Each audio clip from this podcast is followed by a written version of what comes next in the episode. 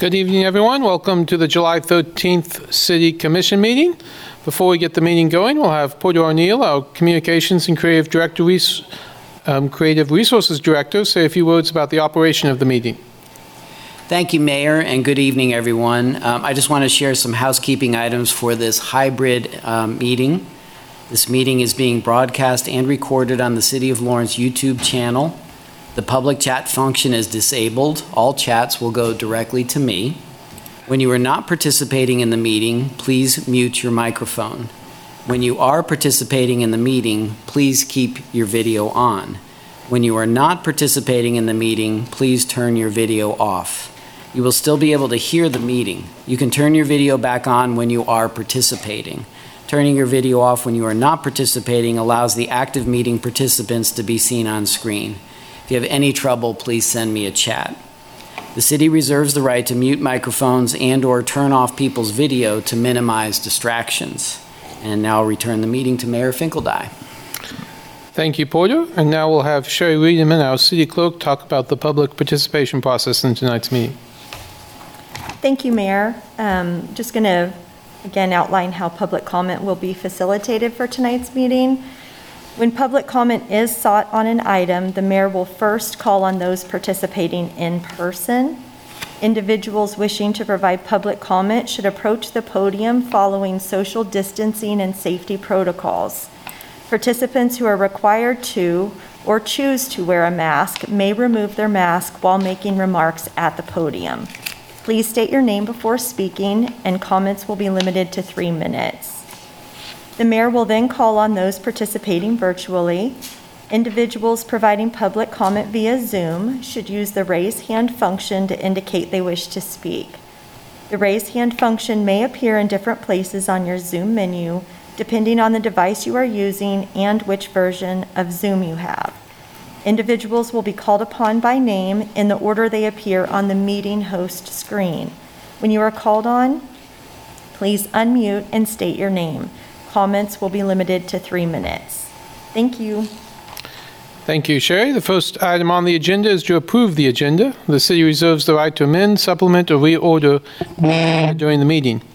Does any commissioner wish to change the agenda, or I'd look for a motion? This, I, I move to approve the agenda. Second. Moved by Commissioner Ananda, seconded by Commissioner Larsen. All those in favor say aye. Aye. Opposed? Passes five to zero. Next on the agenda is the consent agenda. All matters listed on the consent agenda are considered under one motion and will be re- approved by one motion. There'll be no separate discussion on those items. If discussion is desired, that item will be removed from the consent agenda and will be considered separately. Members of the public wishing to speak to an item that has been pulled off the consent agenda will be limited to three minutes for comments. To begin, does any commissioner wish to pull an item off the consent agenda? Mayor, I'd like to pull B7C. Any other commissioners? Any member of the public like to pull an item off the consent agenda? Okay, Stratford Water Tower Park Project. okay. Um, I, make sure I find the number here. Mayor, that's B4B. There it is, B4. B. Do you have a different item or the same item? Same item. Okay, excellent. Um, Does any member of the public on Zoom wish to pull any item off the consent agenda? If so, please raise your hand using the raise your hand function. We'll let Sherry know and she'll call upon you.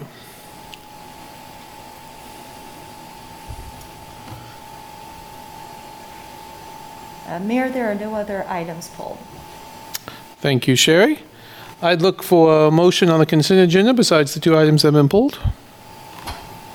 Move to approve the consent agenda, accepting items B4B and B7C. Second. Motion by Commissioner Ananda, second by Commissioner Larsen. All those in favor say aye. Aye. Opposed?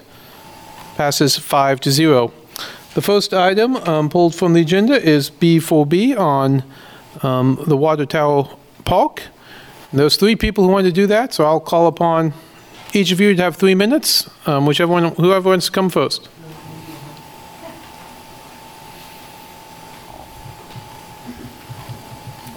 Thank you so much. My name is Lynn Segebrecht. I own the home directly across from Water Tower Park at 1647 Oxford. I am here today to make a plea to you to table the instigation of this project and the progression of it, given the fact that we know the City Commission charged the Planning Commission with having a conversation with the neighborhood prior to implementation of this project. That has not been attempted in any way, shape, or form. We have emailed among our neighbors most of the day today and yesterday to confirm this. It has not been undertaken, no dates have been floated, so that condition has not been met. I should probably also let you know that Planning Commissioner uh, Leah Morris sent a letter to a Realtor who happened to forward it on to one of the members of our neighborhood commission, our neighborhood group, who has been in constant contact with you all since the beginning of this project's discussion. She claims in this that there was conversation with the neighborhood, and therefore Black & Veatch is requesting an extra $41,000 plus because of the neighborhood input. There hasn't been any neighborhood input, so that needs to be clarified. I know that you all have the integrity to want public input, and so far it has been denied every step of the way. And I am pleading with you because of the miscommunication that has taken place, the exorbitant cost of this project, and what my architect friend in Kansas City, who is head of a design team, tells me will be astronomical increases in material costs to table this until a better time and until conversation could take place with those of us who are so directly impacted. My property value is going to decrease by $100,000. Thank you for your consideration. I hope you will listen to us and pull this. Thank you. Regina, you're welcome to go next if you like. Hi, I'm Regina Kraus. Um, I just urge you to um, remove this item um, from your consideration until there are more meaningful communications with the neighborhood. Um, a project of this import, I think, should have um, um, started with neighborhood um, participation, and instead we were pulled in near the end of design, um, namely by Commissioner Larsen um, reaching out to our neighborhood association. So the design team never really initiated communication with us to begin with. Um, um, this project site is located in a dense, um, long established residential neighborhood. Uh, we take great care among one another um, on small residential projects. If someone's adding a garage, uh, we have a committee who reviews that, and we act as liaisons between neighbors to open communication and, um, you know, kind of keep us all on the same team and to not make moves that um, negatively impact one another. So we ask the same of the city. Um, instead, this project's being treated as if it's being placed on an open site, like the tower that was just added a few years back. I don't know the name of it, but it's in West Lawrence, just off of 6th Street. Uh, it's an open field where there may be a neighborhood developed there eventually, but it can respond to the impact of that tower being there um, before the neighborhood was developed. We instead have long been present, and this tower will plop down in the middle of our established neighborhood. Um, that said, this um, request for increased engineer's design fee of 41,000 approximately, that's just a small drop in the bucket um, of, I think, the consequential costs of this project to the neighborhood, to the quality of life um, where we are. Um, I think we could have saved by taking a more um, neighborhood inclusive, inclusive approach from the beginning. Um, this project could be exciting. Uh, it's necessary, we understand. Um, it could be an opportunity. We're spending a lot of money. The park needs some attention. Um, yes, there will be a water tower in the park, but it could have been an opportunity to make something um, that will contribute to the community. Um, but that's not what we're um, looking at right now. The adjustments being made at this level by the engineering team, it's, I hate the term, but it's like lipstick on a pig is what it comes down to. It's not really going to change the heart of the project. Um, the project needs closer study, careful study, um, meaningful uh, neighborhood engagement um, because of its location within an established residential neighborhood and its um, job as a landmark for Lawrence um, as a whole. Thank you. Thank you. Before my three minutes start, I'd like to request to distribute this to the commissioners. It's a QR code to an online petition that has 349 signatures as of this moment to try to stop the Water Tower Park project. That's in three days.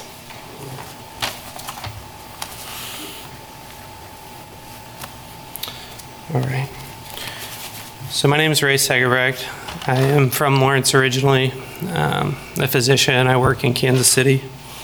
And this park's been really near, dear to our family. Uh, my grandpa founded that area, and all those beautiful, enormous trees, 10 of which or more are being proposed to be destroyed under the current plan, didn't exist at that time, but they are beautiful now every day I go by, I look and I see all the squirrels playing around and the birds and beautiful sounds and sights. It glows orange at night, and there's also foxes and possums that share it at night. Could I get a show of hands? How many of the commissioners have spent over 30 minutes there over the last six months? Commissioner Larsen, thank you. Yet the rest of you, besides Commissioner Larsen, presumed to order its destruction at the last meeting when this was discussed. Those animals have no voice, nor do the kids who play soccer there every single day. This project would disable that structure of their field for an entire year, and it also would take away half of the field where they play every day. You can go, and if you spend time there, you'll see they play there every day. They have no voice, so I'm lending my voice to them take out your phones and go to this survey, or you could probably Google it. In less than three days, we have 350 signatures, over $300 raised. That's over 100 a day. You may say the petition isn't valid, but wait, we had a petition that was valid, and you ignored that with your last vote. We played by the rules and realized that they were written to create the facade of listening to the people by design. Leah Morris got countless minutes. The community got three apiece. We got firmly scolded every time we went over the three minute rule, and she and the Planning Commission broke every rule on the special use permit and got it approved, including violating that tier three category that any other solution, and this is the master plan that supersedes it, should be considered first. 500 to 1 or 350 to 1. You sided with her over the 350. That's not democracy, but next month is. And a number of you are running. This is a point where, like in Harry Potter, you choose between doing what is right and doing what is easy. No one's perfect. We all make mistakes, but what makes a good person is you respond and you do right after you know you've made a mistake. In medicine, we always tell the patient when we make a mistake and then we do right. That's a grain from us from day one. So you have the right to give and take away this project. You have the right to give and take away a beautiful space. And I think you should do the right thing. You know, it's a sacred privilege being where you are and us putting our trust in you with our vote. And it's not easy to override a planning commission or break a contract, but the will of the people superseded that contract. So did the city plan that it violates. You see, you had that contract first when you took your oath of office to respect and serve the will of the people, and that supersedes any other. So you can ignore us and hurt our city, hurt our democracy, hurt our innocent children and wildlife in the park and animals. And next month, when 350 or more of us vote, we can remove you from office, or you can listen and you can vote to take away this project and do what's right. Thank you. Any other member of the public present like to speak on this item? Any member of the on Zoom like to speak on this item, please raise your hand using the raise your hand feature or let Sherry know and Sherry will call upon you. Steve Scannell, Thank you, Mayor. Um, like uh, some of my colleagues who already spoke, I'm here tonight to uh, ask you to table the action on uh, this agenda item uh, uh, approve for approving additional design fees on this project until after uh, meeting is held with the neighbors and the engineers and city staff to discuss the changes that they propose to implement, which are covered under these design fees. And uh, a meeting which, by the way, you asked them to do uh, over five months ago. Um, city staff did confirm uh, several months ago that they had the options ready to share with us. Uh, and the engineers confirmed in their fee proposal that's in your agenda item that they've updated the site plan to reflect those changes. Uh, but staff indicated they won't share those options with us until an agreement is reached on the McGrew sewer easement. Um, but that easement won't affect the rest of the project in any material way, and it should not hold hostage the review of the updated design drawings. Before any additional design fees are considered, the preliminary drawings that show the proposed changes should be reviewed with the neighbors and with the commissioners so we can all agree that the proposed changes are acceptable and that the additional design fees are based on all of the required modifications. As a reminder of the key changes and details that I felt could and should be implemented, and which I asked the City Commission to advise staff that you support, I've attached to my uh, submitted written comments um, a, uh, uh, a copy of my public meeting comments from the February 2nd commission meeting. Uh, hopefully, city staff and engineers have agreed to implement these, uh, but we won't know until we see their updated drawings. Um, I would also ask that you direct staff to work with the neighbors and with city parks and rec personnel to complete the master plan of uh, park improvements uh, for recreational uses that are to be implemented in coordination with the water tower project. Again, before you approve any additional design fees for this project. Doing that would ensure that if any of the recreational improvements require adjustments in the water tower project scope or details, they can also be addressed in a timely manner and would be included in any additional fees that you approve. I'd also point out that there's been a significant amount of time and uh, that that could have been occurring. And I think that it uh, is something that uh, still should be started and completed uh, in a timely way. Uh, also, given that we are now into the summer vacation season and a number of us will be out of town or unavailable for one or two week periods, I would also ask that you direct city staff to commit to meeting with the neighbors at the earliest date and time that works for us and allow us to pull our group to identify several date and time options from which city staff and the engineers can pick the date that works best for them uh, rather than allow city staff to unilaterally select a date that may not work for some of the neighbors. Uh, so thank you for your ongoing support of our, the neighborhood's concerns and for our mutual goals. Thank you. Kimberly Hedrick.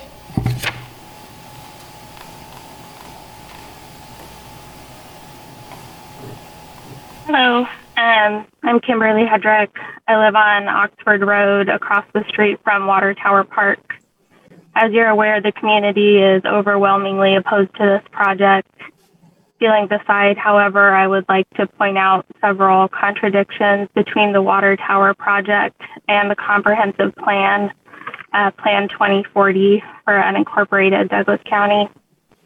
The general uh, excuse me, special use permit submission requirements that accompanied the application submitted in late 2020 states a requirement for drawings and data necessary to demonstrate that the proposal is in general conformance with the comprehensive plan.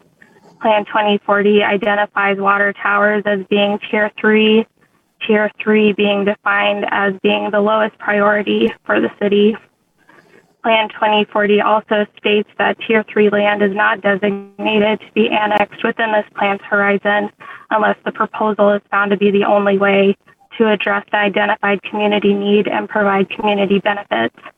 We know that building a new tower is not the only way, as the existing tower can be repaired.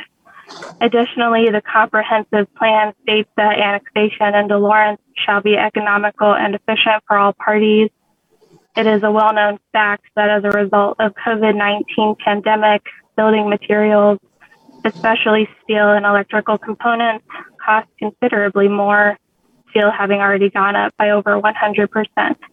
It is not economical to force through a project that will end up costing 40 to 50% more during uh, the current economic crisis.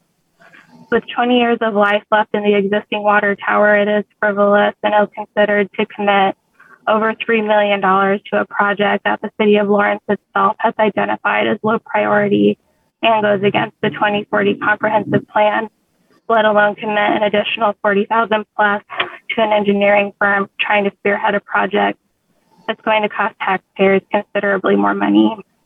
I'm hopeful that this office will reconsider the approval of the special use permit based on the current climate and written and adopted components of Lawrence's 2040 comprehensive plan. Thank you.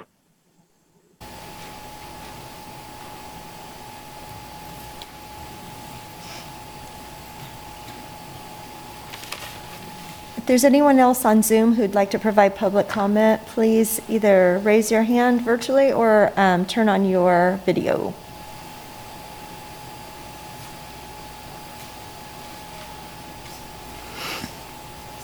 That's all the public comment on this item, Mayor.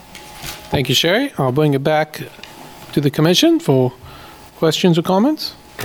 Yeah, Mayor, um, I would like to hear from staff about um, the community engagement part and what they perceived was their job to do regarding that.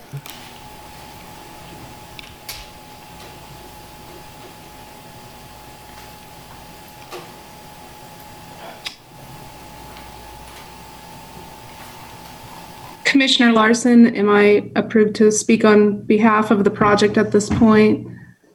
Yes. Okay. Um, so um, I really appreciate everybody's public comment. I know that this process is not easy. Uh, you know, we went through two planning commission meetings as well as two city commission meetings to get the special use permit approved for the location of the proposed new tower, um, which we talked about at length. Um, yes, we are planning for additional public engagement. The uh, property acquisition is something that I have been working with legal upon and making sure that we're identifying all of the options in terms of the easement acquisition so that there isn't potential for the site plan to change based on those easement acquisitions.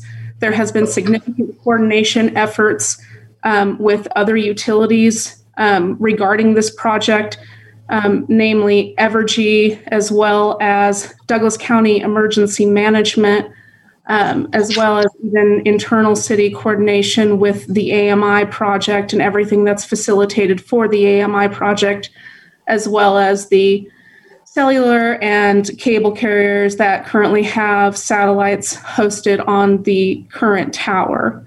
Um, we are uh, actively coordinating with all of those groups to make sure that they understand the proposed changes and to make sure that they are also um, being incorporated into the project and any utility easements that are required for the project because there are existing utility lines there.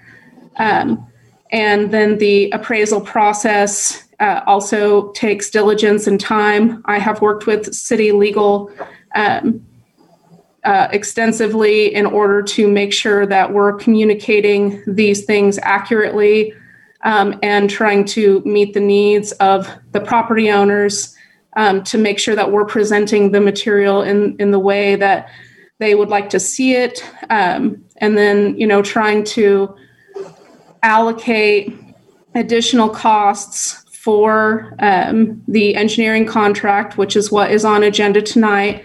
Um, the scope is attached to the item.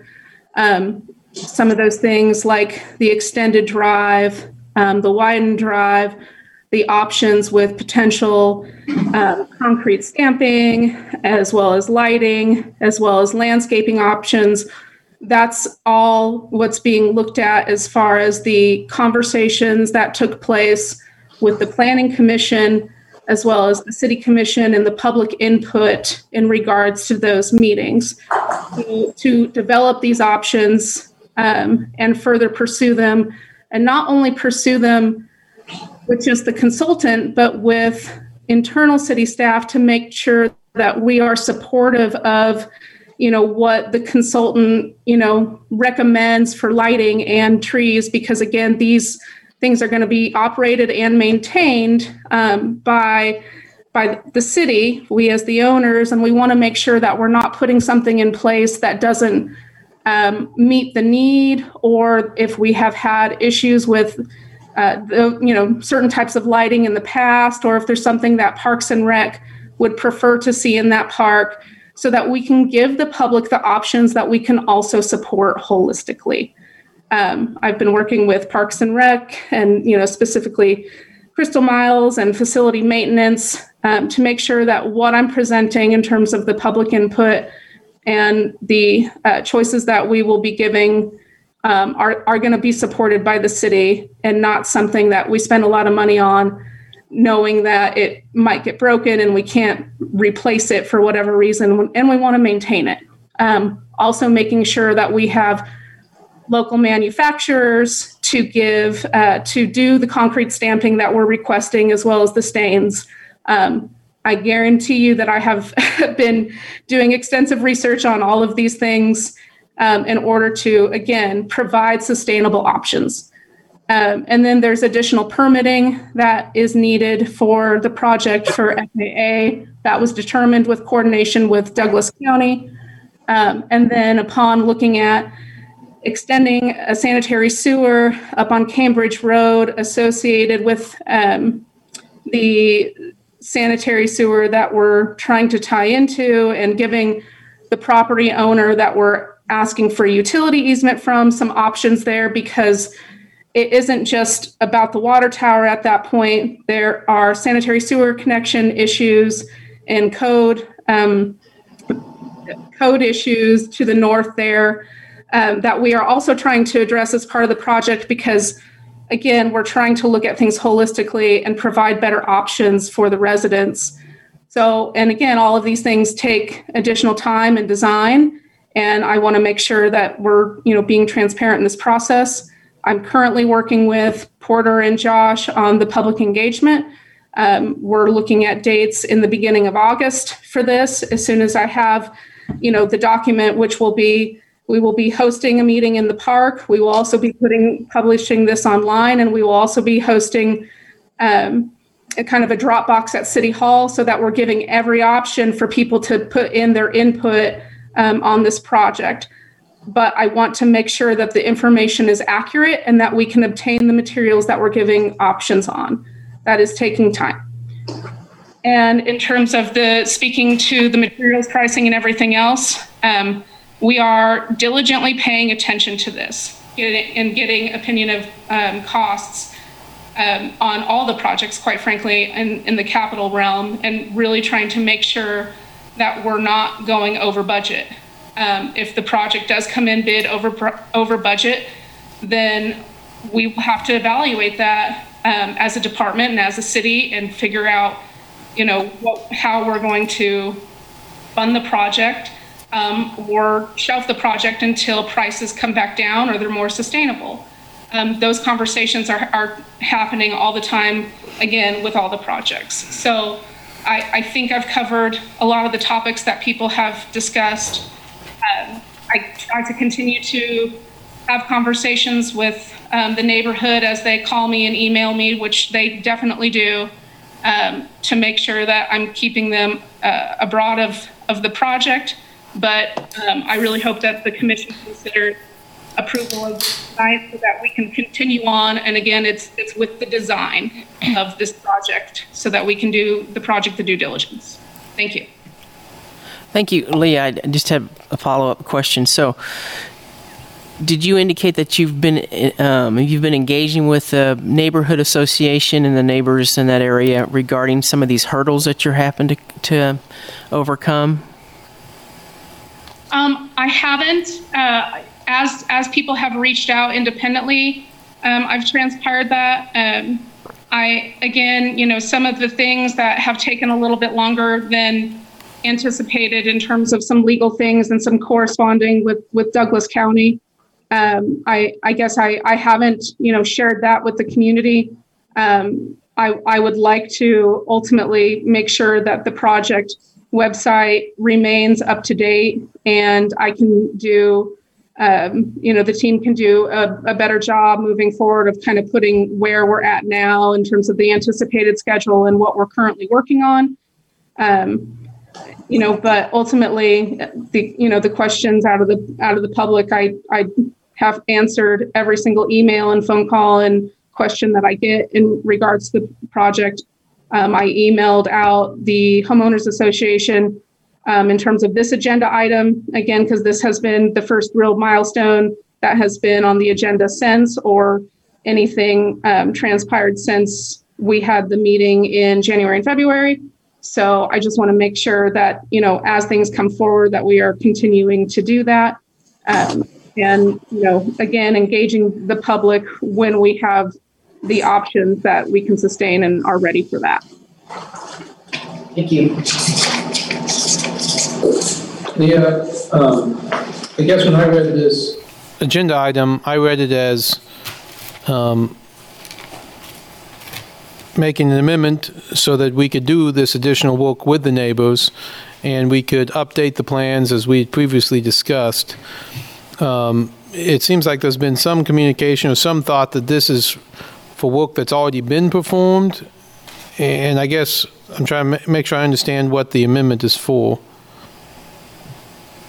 Um, so as we looked into the evaluations of some of the lighting and some of the tree options, again, we have to understand, you know, we almost enter into somewhat a preliminary discussion about what that takes, uh, as well as the permitting.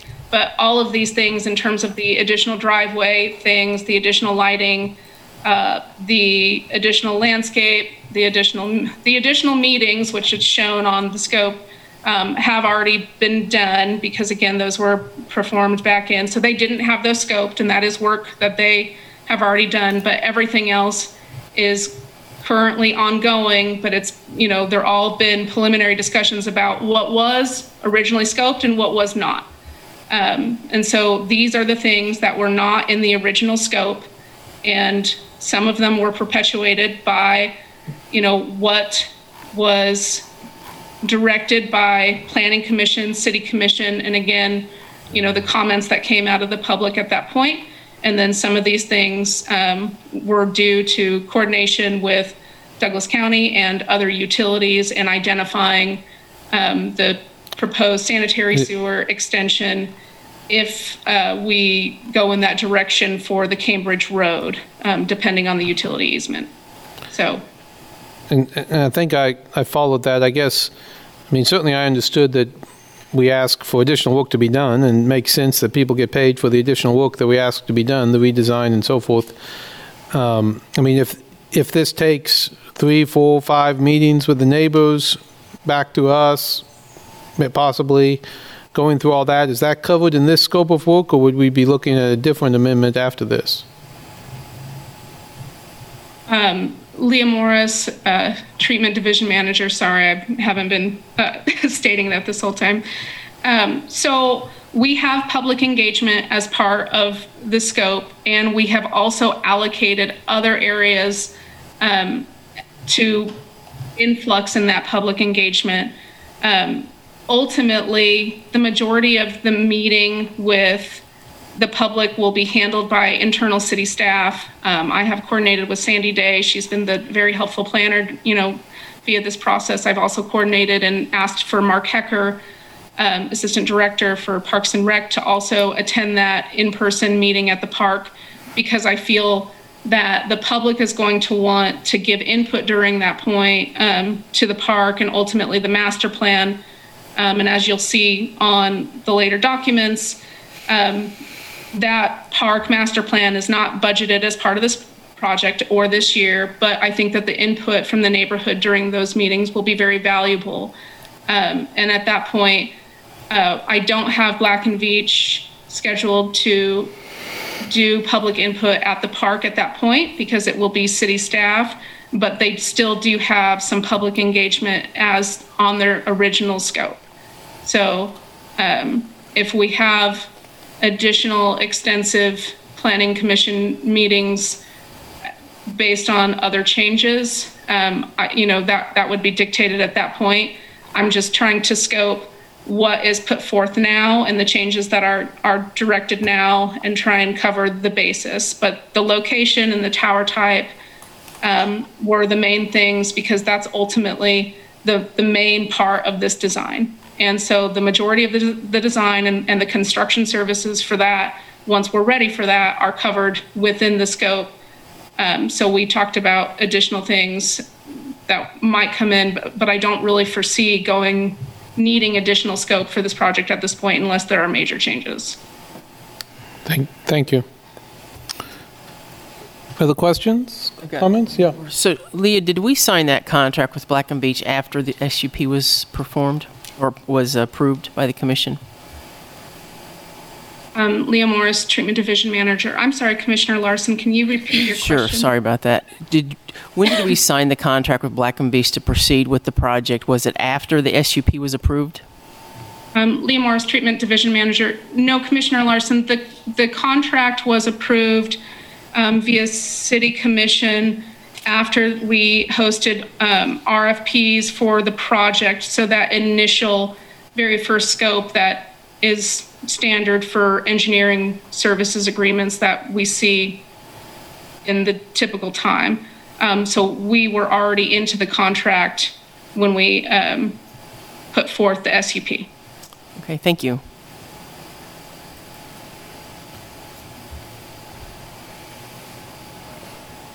Other questions, comments?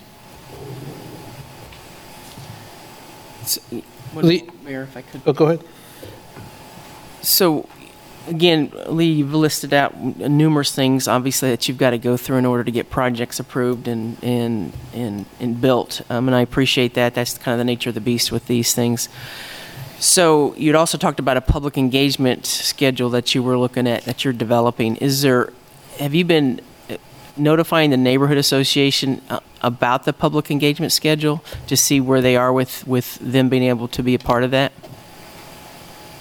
uh, Leah Morris, Treatment Division Manager. Um, Commissioner Larsen, I have reached out to um, some of the neighborhood residents that have communicated with me in the past, trying to understand what they're seeing as the overall somewhat park schedule. Um, Parks and Rec obviously has anything that's signed up for that park or asked for permission to utilize that park. But if they're seeing, um, you know, kickball practices or anything like that, I was trying to understand what when those took place. Um, and ultimately, when we're, you know, through the document in terms of looking at the options, um, I can provide numerous dates to reach out, and I intended to give um, at least three weeks' notice in terms of that time frame, so that people could have the opportunity um, to schedule that. And again, I wanted to make sure that a, we provided a time on site at the park. Um, I was going to provide an additional time at City Hall and again, kind of have a Dropbox for the survey that we're providing. Um, and then as well as an online survey. So I'm, you know, we're trying to give everybody uh, multiple avenues to give their input in regards to the project um, and the public engagement that we're asking for. Thank you, thank you for that.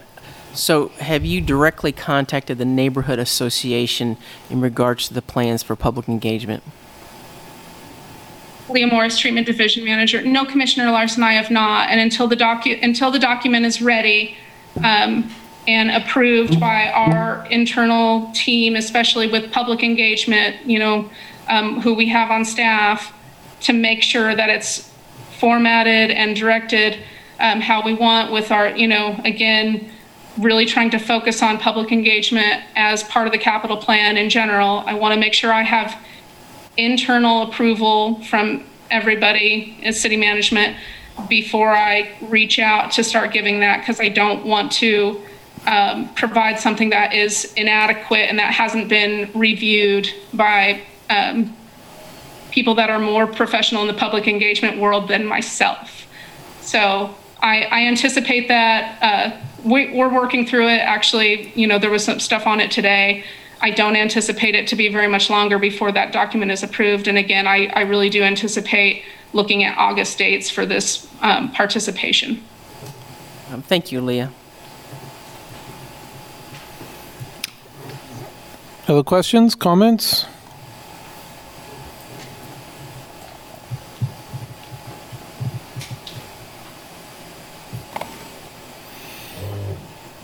Well, certainly, I think, um, you know, you know, the, the public wants to be involved in this, and it sounds like we need them involved in, I mean, we're going to plan to have them involved in this. I do think it's a fair request um, to make sure we have a couple different times available.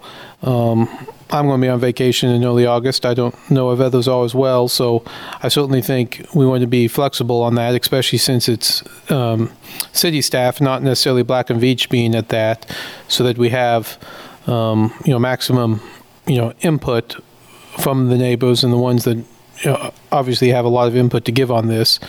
And I know um, fo- the folks here, including Steve online, um, you know, is very, very interested in seeing what comes of this and then being able to have input on that. I mean, I would, of course, no one has seen the what the the first draft is going to look like, but I would assume that. Um, I mean, I guess there's always a chance that the first draft covers everything everyone's interested in, but I would assume that um, there'd be comments and, and suggested changes in a follow-up meeting um, that took those into account, that sort of thing. So that would be what I expect in a public engagement process. Um, and so, I mean, to me, it makes sense that we ask for these changes. We need to pay Black and Veatch for the changes that we asked Black and Veatch to make.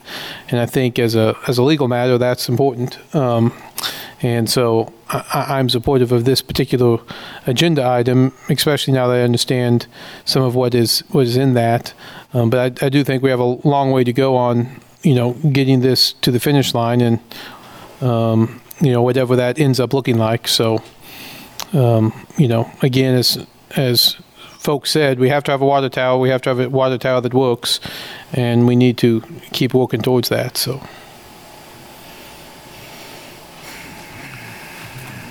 So I'm going to uh, continue on the path that I followed from the beginning is to vote no for this. Um, it, it seems to me that the public engagement part we're still working on, obviously, but the fact that it's been five months and um, staff have not even notified or talked to the neighborhood association regarding their, their status or progress, and I understand that this is a lengthy process, it's complicated, but we need to engage early and engage often with the, commu- with the neighborhood associations where this is being impacted, so I'm going to vote no.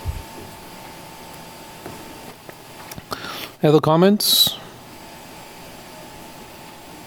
Motions? Um, Vice Mayor?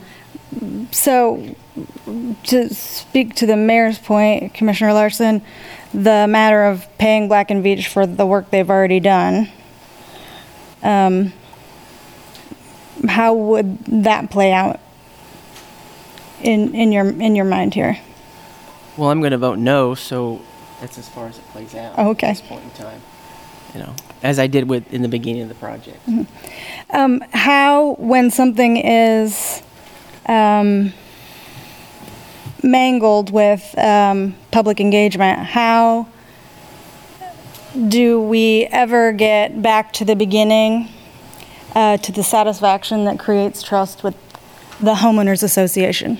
Well, I, th- I think it goes to what I said, and that is you got to engage early engage often with the neighborhood associations, and, and that seems to be an issue on this particular project, and I know it has been on others. And I know we're working on public engagement. We're we're doing some different things, and, and we're going we're going to work till we get this right on the community engagement. Um, so. So I guess I'm I my message is just sending that that the process that was followed in order for this project to happen, I just am not satisfied with it at all, and I, I would hope that it would send a message that we've got to do better if I'm going to vote on these things. This is Commissioner Ananda. Go ahead. I would move that we authorize the city manager to execute supplemental agreement number two with Black and Veatch Corporation in the amount of $41,171 for the Stratford Water Tower Replacement Project. This is Commissioner Boley. Um, As I second this, I would like to uh, concur with Commissioner Larsen that, you know, we need to do a better job on community engagement, but I feel the obligation to support this because of the the contractual obligations. So I will second. So motion by Commissioner Ananda, second by Commissioner Boley. Um, All those in favor, say aye. Aye. Opposed? Nay. Um, Passes four to one. Um, Okay, now we'll on to B7, 6, I believe. Vice Mayor Shipley, you pulled that item? Yeah, oops, was it B76 or B7C? I'm sorry. I- That's okay. I I can't read my own handwriting. That's a B7C there, yes. Um, this is the, um, bicycle, Well, I'm getting to it again here. Apologize, everyone.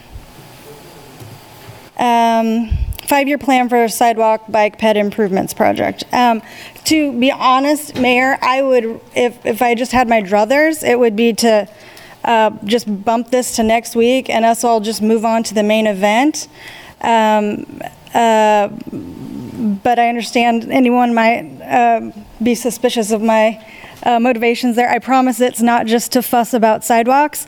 Uh, my concern was, um, my concern was, um, and I and I think Commissioner Boley will find common cause with me here, is uh, the item which is the Massachusetts sidewalk from, I believe, 14th to 23rd. Sorry, 21st to 23rd. And I bring that up because on our CIP projects for 2023, which we may or may not discuss later, um, there is another project which is um, a study of this whole area from 14th to 23rd. And my concern was these two projects being uh, kind of disconnected from each other. We may end up spending money that um, we may in the future regret. Um, uh, I'm sure Commissioner Boley recalls that he and I hope great things for some changes in that area of Massachusetts Street for bicycles and pedestrians. So I just didn't want um, uh, us to come a year later and do a study and say, oh no, we should have done a multi-use path or we should have done a protected bike lane and narrowed. I just think there's a lot of options in that space and I, I just didn't want this to get disappeared um, uh, because it just wasn't connected to another project. And that, that other project in the CIP, um, for anyone's information, is MS 23 uh, dash 0065, which in the packet for us that printed them out is page 39. Um, it does uh, specifically talk about um, improving bike pedestrian facilities, um, connections to the um, other larger streets, 19th and 23rd. So um, that, that was the reason. But again, I actually didn't want to waste time on this. I thought maybe we could bump it to next week and spend a little more time on it and move on to the main event. Um, thanks, Mayor. Well, I'm interested, at least in hearing a, a response to that, I guess. Um, so I know what I'm thinking about, even if we defer it. I don't know if Jake is available. What project that was? that Yes, Jake Baldwin, Engineering Program Manager. Um, I understand your concerns, Commissioner Shipley, and I think um, some some further thought may be um, prudent there. Um, however, I, I would um, maybe ask um, that if that's one of your concerns, that maybe we um, approve the plan with that exception, or maybe swap um, our West Ninth project with our Massachusetts Street project. That way, that the money could be committed next year, and then we can reassess this next year as we bring the the five year plan for approval every year. Um, if that's something that may be amenable, I think that uh, maybe answers your question, or at least gives you the time to to get your answers. Mayor, I do have another question, but it's going to take me a minute to scroll to it. I think you might have had a question too. Well, you know, now that you mentioned that, Jake, the, I, I did have a question about the Ninth Street project, and I thought, well, because it wasn't until 2023, I'd have time to address that. Um, but now, if you're talking about swapping it, um, the Ninth Street project, you know, it's proposing the sidewalk in front of the rock wall on on on Ninth Street. And I know about 10 years ago, that was going to be a very expensive project, such that our neighborhood group there asked instead of paying for that sidewalk, could we get the, get a crossing, the pedestrian crossing? And, and we did get the pedestrian crossing, which I was, I and my neighbors were appreciative of. But now that project's back and it only has $50,000 assigned to that. Have we, have we worked something out with that homeowner? Or have we had a different discussion on how we can get that sidewalk past that rock wall? Jake Baldwin, Engineering Program Manager. Uh, I'm not terribly familiar what the excess expenses um, with that small segment of sidewalk, um, Mayor. I would have to look into that further to, to see um, what that expense would be. Um, however, I, you know, if, if we need to, we could just postpone the P12 Massachusetts Street and, and not swap anything. But I will leave that to your guys' discretion. I would like to thank Commissioner Shipley, Vice Mayor Shipley for her attention to this. Um, I agree. I think we should take a real look at the whole thing instead of just doing the sidewalk. So I'd be happy to postpone that project. And, you know, uh, if we don't have anything to swap it out, then you know, let's just go ahead without that. I appreciate that, uh, Commissioner Boley. Um, But in addition, if we, if we were going to do that, I do want to bring something up um, uh, to Jake, just so he looks at it for whenever we uh, reevaluate it. The last, uh, let's see, page 25 of 27, the non-motorized project prioritization policy gives the list and the scores. And the last column, you know, has these lovely colors. And I just, I was a little curious, some of the ones that are selected don't have costs in the last column. Um, but of course, many of the other ones that are not funded do. So I, I if you don't have an answer, that's fine. Hopefully, we'll talk about this next week. But I didn't want to catch you unawares next time. Uh, Jake Baldwin, Engineering Program Manager. Um, at, at quick glance, I think a lot of those projects are crossing projects, and it's not really easy to compare those to a pedestrian project where we're looking at cost per linear foot. Obviously, a, a crossing project is just not going to be an apples to apples comparison there. Thank you. So J- Jake, are you asking that we approve it tonight for a reason, so we can get him? Is there something, or, or deferring it to next week, okay, to consider it then? Um, Jake Baldwin, Engineering Program Manager. Um, I don't see there being a real rush if you want more time to consider. Commissioner, is that what you're asking? I, I would appreciate that if, if anyone besides Commissioner Boley would join me in just bumping it one week for a little more time. I'm amenable to that. I'm good with that. Yeah. Thank you. Move to defer. Second. Mayor, sorry, since we, op- there was a lot of discussion about this, I do think you should open it up for public comment. I know you're deferring it, but we really Thank you. had a pretty detailed conversation about the item. That's a good point. Um, Before we take the motion, we'll take public comment on this item. If any member of the public who's here would like to speak on the item? Seeing none, if any person online um, would like to speak on this item, please raise your hand using the raise your hand feature.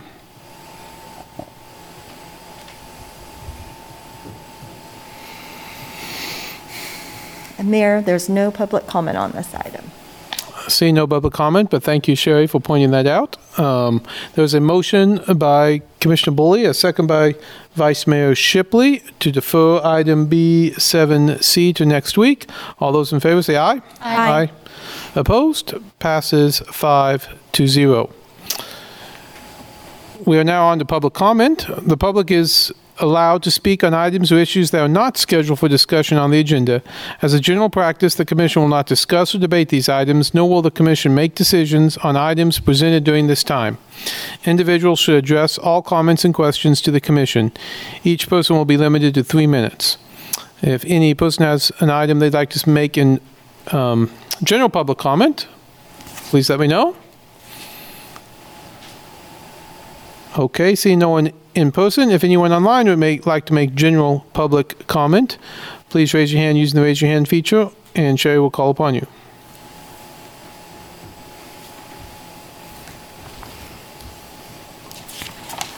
Of course, the budget's a pretty broad topic, so I'm not sure if there'll be a few things people could talk about that's not in the budget, but Chad Osdale?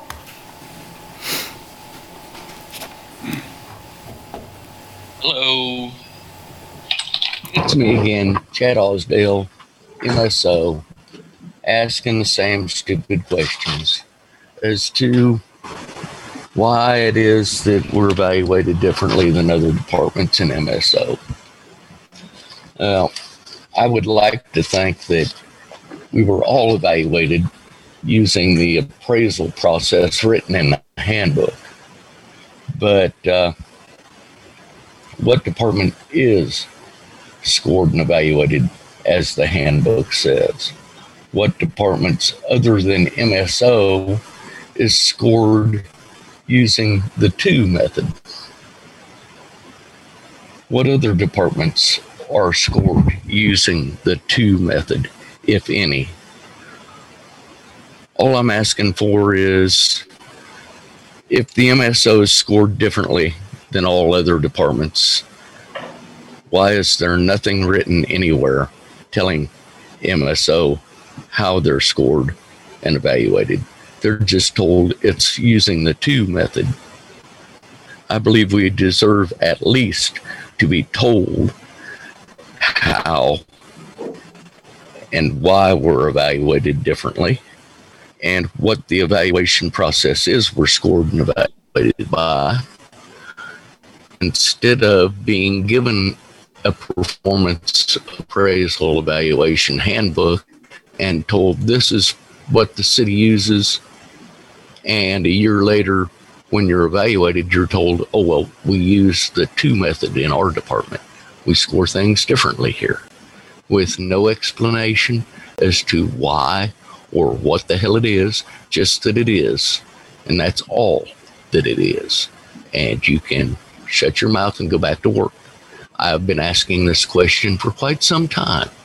And the city commissioners seem perfectly fine with the employees having no labor rights representation because they're the ones that deny it from us by opting out of PEERA, which costs the city absolutely nothing out of pocket. It just means that there's somebody watching over their shoulder to make sure they do things properly. And that is the last thing that the city wants. I'm waiting next for yeah, and find out whether the 2.5% general wage adjustment is uh, going to be given to the unrepresented employees or if it's just going to be given to the rest of the city. Stupid question again, but I'll wait for the answer. Thank you very much.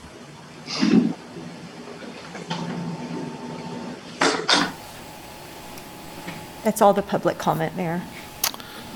Okay, we'll now move to the work session. Work sessions provide an opportunity for the commission to discuss items in greater detail. The commission shall take no binding action on those items listed on the work session, but may refer items to staff for follow-up. When public comment is sought on work session items, each person will be limited to three minutes for public comment.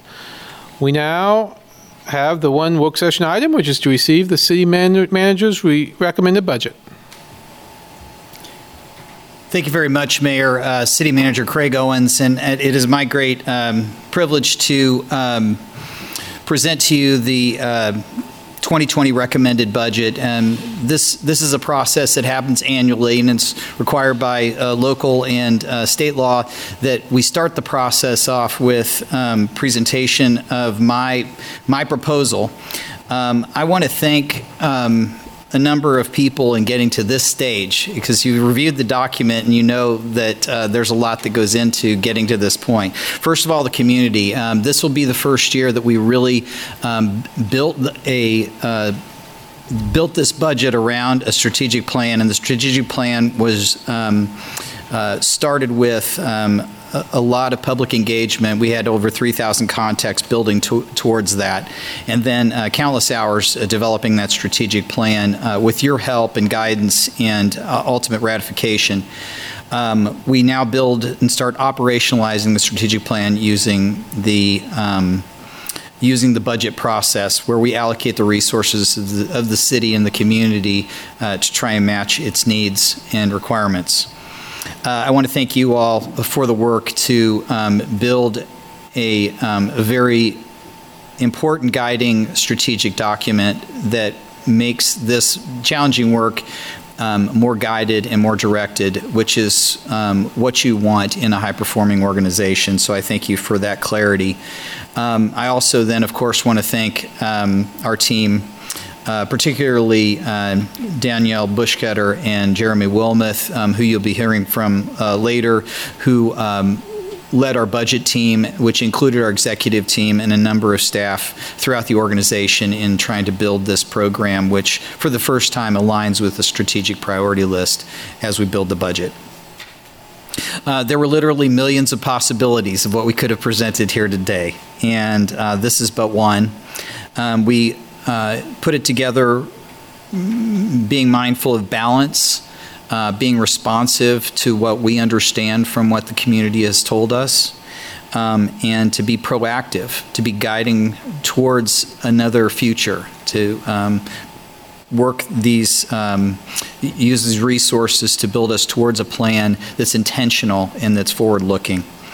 Um, the next several weeks in this budget process, we un- understand we will work to uh, gain a better understanding, to deliver a better understanding of this very complex plan, uh, this financial plan, and also this resource allocation. We want to share as much as we can about the thought that went into it. Uh, we look forward to those questions from you, and then, of course, from the public that we um, have already heard from and that we look forward to engaging with through multiple uh, formal and informal processes in the next several weeks uh, and then to making the adjustments because this is this is my proposal as a starting point, and then we look forward to making it the right budget for our community uh, through this process.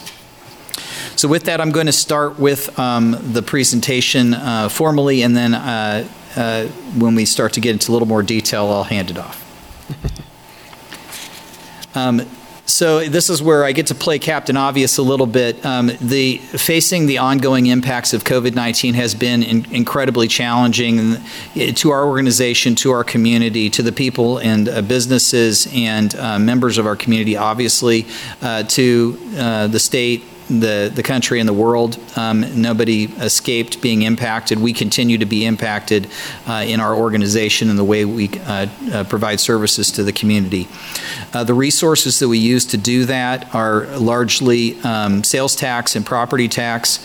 Um, sales tax has been incredibly volatile, which again, as I mentioned uh, in the uh, last meeting, we had a very positive June uh, sales tax report, which also means that our businesses are doing much better than they have been, um, but it also has an impact on us. So we have had a lot of volatility and tried to manage through that with the way that we're projecting and building this budget. Uh, the guest tax and liquor tax have been significantly impacted as well um, through this, uh, which also reflects on the businesses that are dependent on and, and producing that, but also uh, affects those that um, are provided services uh, from that resource. And then um, uh, I would also say that um, we are seeing a, uh, lot of increases in our building permits, and these are largely residential but not exclusively residential, which is a great sign, but also uh, creates a demand on the way um, we provide services as that building happens. Uh, we've continued in this budget. We are con- continuing to provide essential services to continue those operation in virtually every uh, key area. Um, and um, this, again, as I mentioned, is the first year that we'll be opera- operationalizing the strategic plan. Um, I want to highlight three very um, significant things that are included in this budget and um, there are many, many other, many other programs that we're proud of and that we've continued or that we've uh, innovated to try and respond to the community's needs. Um, but the first one I want to uh, talk about is the resources for housing security. So we will create a, a, new division within Planning and Development Services of the Housing Initiatives Division, um, and this will um, this will be a reallocation of a number of resources. It'll be consolidation strategically around um, uh, housing and uh, homelessness and the response to that.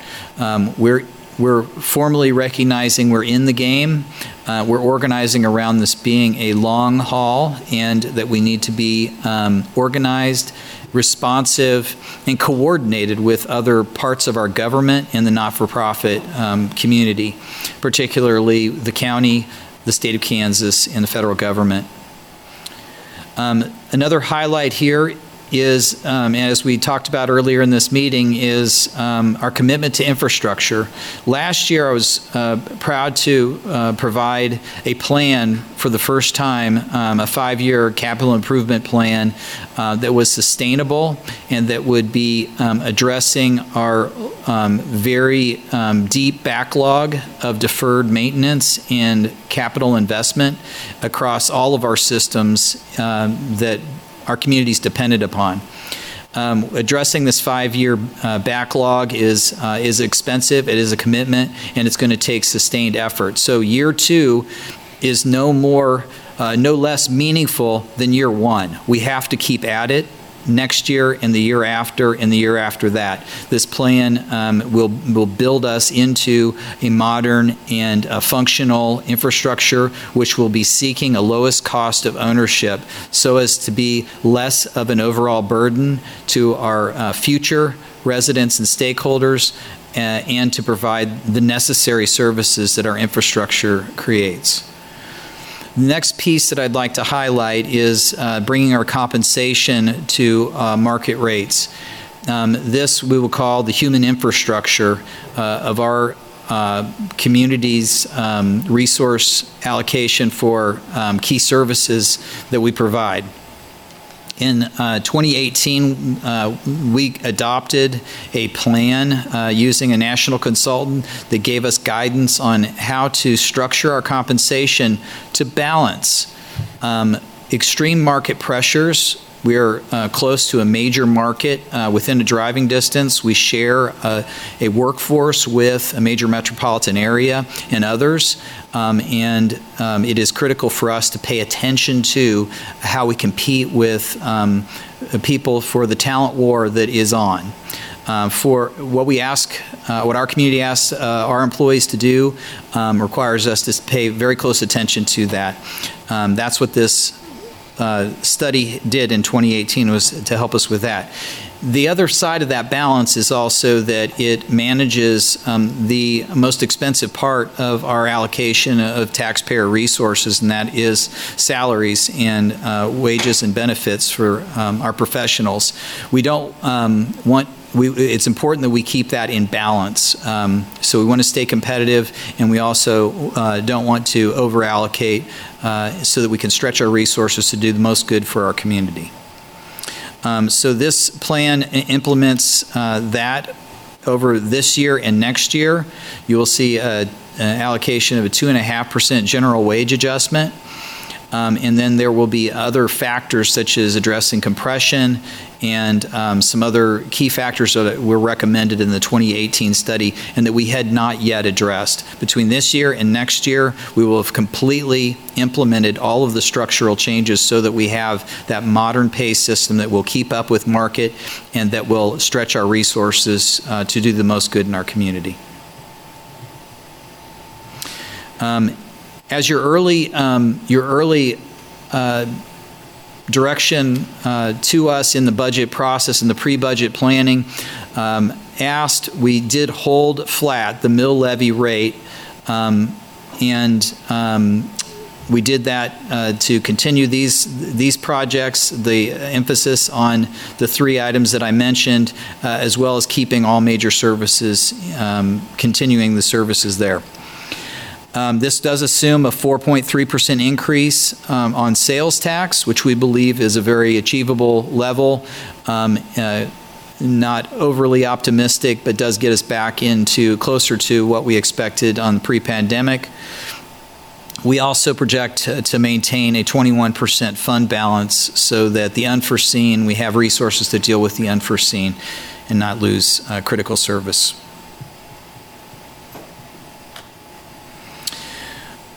This is all really uh, only possible this year and next year because of uh, recovery and aid from the American Rescue Plan, federal aid uh, related to COVID 19. Um, we believe that this is exactly what it was intended for.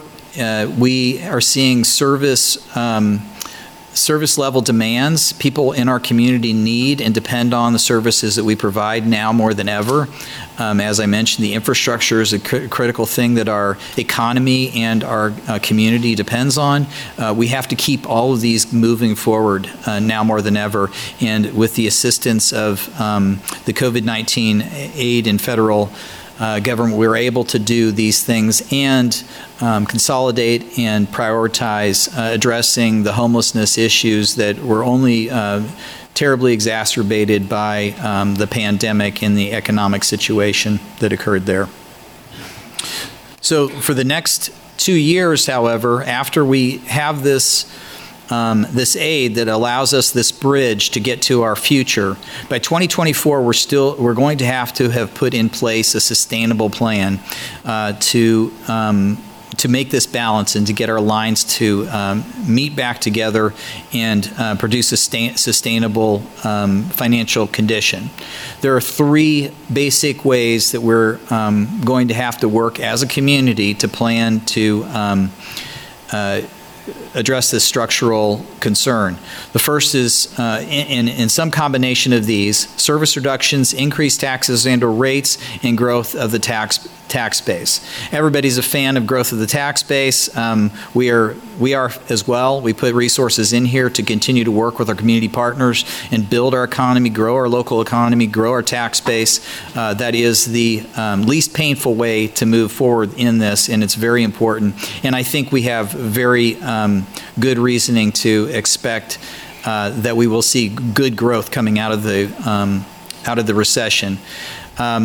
Increased in ta- increases in taxes or rates are not popular, but it's some uh, part of our conversation. And service reductions are very difficult for any organization to do. The things that we do for the community and stakeholders have um, deep connection with the people that benefit from them. Um, and so when we start to talk about any kind of reduction, any kind of a modification to what people are dependent on, it is a, a, a serious conversation that we need to take, on seriously. So as you'll see, and as we uh, move into this process, and I hope that we talk about over the next few weeks publicly, um, we, we do have some plans to put a, an organized process. We have time to have a community conversation so that we can get the balance right and get us get ourselves uh, situated by 2024 to be in a very sustainable and very positive financial position to continue on. So this is the first uh, chart uh, that kind of shows this. We just wanted to demonstrate that. Um, we won't go into too much detail now, but that is our challenge. Um, so the increase um, between, you see in 2020 to 2021, I want to uh, help the audience understand that, that that increase in both revenue and expenditure is mostly attributable to the way we accounted for things differently internally. So that really didn't have a change other than we are um, we have internal service charges that that show up on both sides of the balance sheet. So that's not an actual dollar change. It's more of the way that we're accounting for those dollars. So I wanted to explain that part. But the real highlight of this chart is intending to show the the difference in the blue and the red lines. That is not sustainable. That's where the revenue goes fa- uh, goes up faster than than the or the the uh, costs go up faster than the revenue. That's our that's our conversation over the next year or so uh, that we look forward to having. With that, I'm going to hand it off to Danielle Buschkoetter, um, who will take us through most of the rest of these presentations. But again, I want to thank you for the time here and look forward to the next few weeks of conversation. Thank you very much, Craig. Um, I appreciate that. Um, I'm going to go through um, the next couple slides uh, here with you all that give kind of a high level overview of those main revenue sources uh, that we typically talk about. Um, so as you can see here, um, these are our um, property taxes and our assessed valuation over the, the course of the last 10 years. Um, so you can see at the, the beginning of these uh, beginning years of this uh, chart, we were relatively flat, but starting in uh, 2014 and 2015, we really started to see some uh, positive growth uh, related to our assessed valuation uh, that we were experiencing for a number of years. Um, so that trend has continued in 2021, uh, which is the rate we use for the 2022 budget. So we saw an increase um, of about 2.47% over the previous year. Um, so we're continuing that positive growth trend, which is um, a really good sign. Um, one of the other things we um, typically talk about when we talk about property taxes, uh, just to provide a little bit of context, um, is that every time um, you pay your property tax bills, um, it's going to support a number of different governmental entities. So the state of Kansas um, has uh, 1% of receives 1% of that dollar. Uh, the school district is 39% of that dollar. The county at 34% um, and the city of Lawrence at 25%. Obviously, these percentages change a little bit. Um, all of us are going through um, this budget process at the same time, so this may change um, over the course of the next couple months and weeks. But generally speaking, uh, this is the breakdown that we see in our community um, every time. Um, you as an individual pay one dollar of property tax. So we always like to kind of provide that context. Um, moving over uh, to sales tax, um, this again uh, just is um, presented to you this evening to provide a little bit of that context. This too has seen some really positive growth over the last 10 years. Um, and what we're really seeing is um, obviously a reduction in impacts that we experienced uh, related to COVID.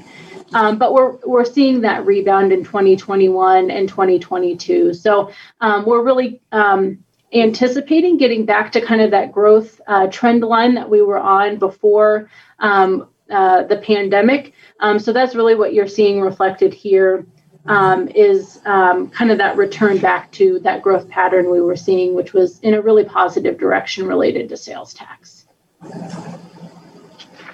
Um, there are a number of uh, personnel um, additions that are included in the city manager's recommended budget. Um, I am going to spend a little bit of time this evening um, walking through each of these in a little bit of detail, just to provide a little bit more context than just a list of additional FTEs. Um, so that um, uh, you all are kind of aware of some of the, the kind of key items related to each of these uh, personnel additions that are being proposed. Um, so the first is um, a sustainability analyst, and I should say at the front end of this, you're you're going to see a reoccurring theme when it comes to um, analysts, um, both here uh, in this slide, and we'll talk about it a little bit more on the unfunded uh, slide as well. But um, this was a really common um, request this year as we start to really incorporate the budget into our strategic plan using data uh, so that we can make um, good data driven decisions. So you're going to see that reoccurring theme um, over and over again in my remarks here this evening. Um, so starting with the sustainability analyst, uh, this position uh, will obviously help us um, in our env- environmental sustainability commitment area and really serve as um, a city specific uh, champion um, for uh, environmental sustainability and really helping us move the needle on a number of the initiatives that we have in place, whether that's through uh, policy change, uh, collaboration with um, uh, departments internally, with the with the public, um, to really help us um, make um, some really um, important progress in this particular area. The next is an equity and inclusion coordinator. Um, so this obviously is supporting the equity and inclusion commitment area uh, that we have within our strategic plan and will really help um, put into place um, some equity and inclusion action plans and, and again, work as a citywide liaison um, for uh, departments and, and also with the community um, to really um, move us towards um, some good policies and practices uh, related to equity and inclusion, um, and, and to provide some additional support to that function. Um, moving forward uh, to the budget analyst position, um, again, this is um, supporting sound fiscal stewardship in that commitment area. Um, and this position will really help uh, with the development and implementation of the annual budget process, including not only the operating budget, but the capital budget with the capital improvement plan vehicle and equipment replacement plan uh, along with the maintenance plan. And again, helping us um, really um, further tie uh, the budget and the strategic plan together uh, through uh, priority based budgeting. Um, next is the economic development analyst. Um, this is again to kind of uh, to help support our prosperity and economic security outcome area, um, and really help support that operation. So again, um, similarly to sustainability and equity and inclusion, um, this is um, an area where we really have one uh, key staff person that is really moving us forward in those areas. Um, and this would be some additional support um, to help with some of those administrative um, um uh, needs that that function has and to really help us uh, move the needle on um, the strategies outlined in our strategic plan, uh, which is also supported by our economic development plan. Um, moving down the list to the grant administrator, um, this would be grant funded uh, using those um, American Rescue Plan Act dollars um, and will really help manage that grant um, throughout uh, that process. Uh, it will really be a, a core component to um, that grant management uh, in terms of reporting and all of those sorts of things. Uh, but we also hope that this position can help provide some assistant, some consistency across our organization and some centralization uh, related to grant administration because that's currently very decentralized within the organization. So um, it will also help kind of support some of those policies and, and getting those up and running and in place. Next, uh, we have the administrative technician. Again, this is anticipated to be fully grant funded, um, and this would uh, help support um, with customer service at the Bob Billings and Crestline Multimodal Transfer Facility. Um, and so this would uh, use federal transportation grant dollars um, to really support um, and assist with um, public engagement and questions and, and, kind of that customer service side uh, related to that new facility. Uh, next, we have a mobility planner. Again, this is anticipated to be state funded.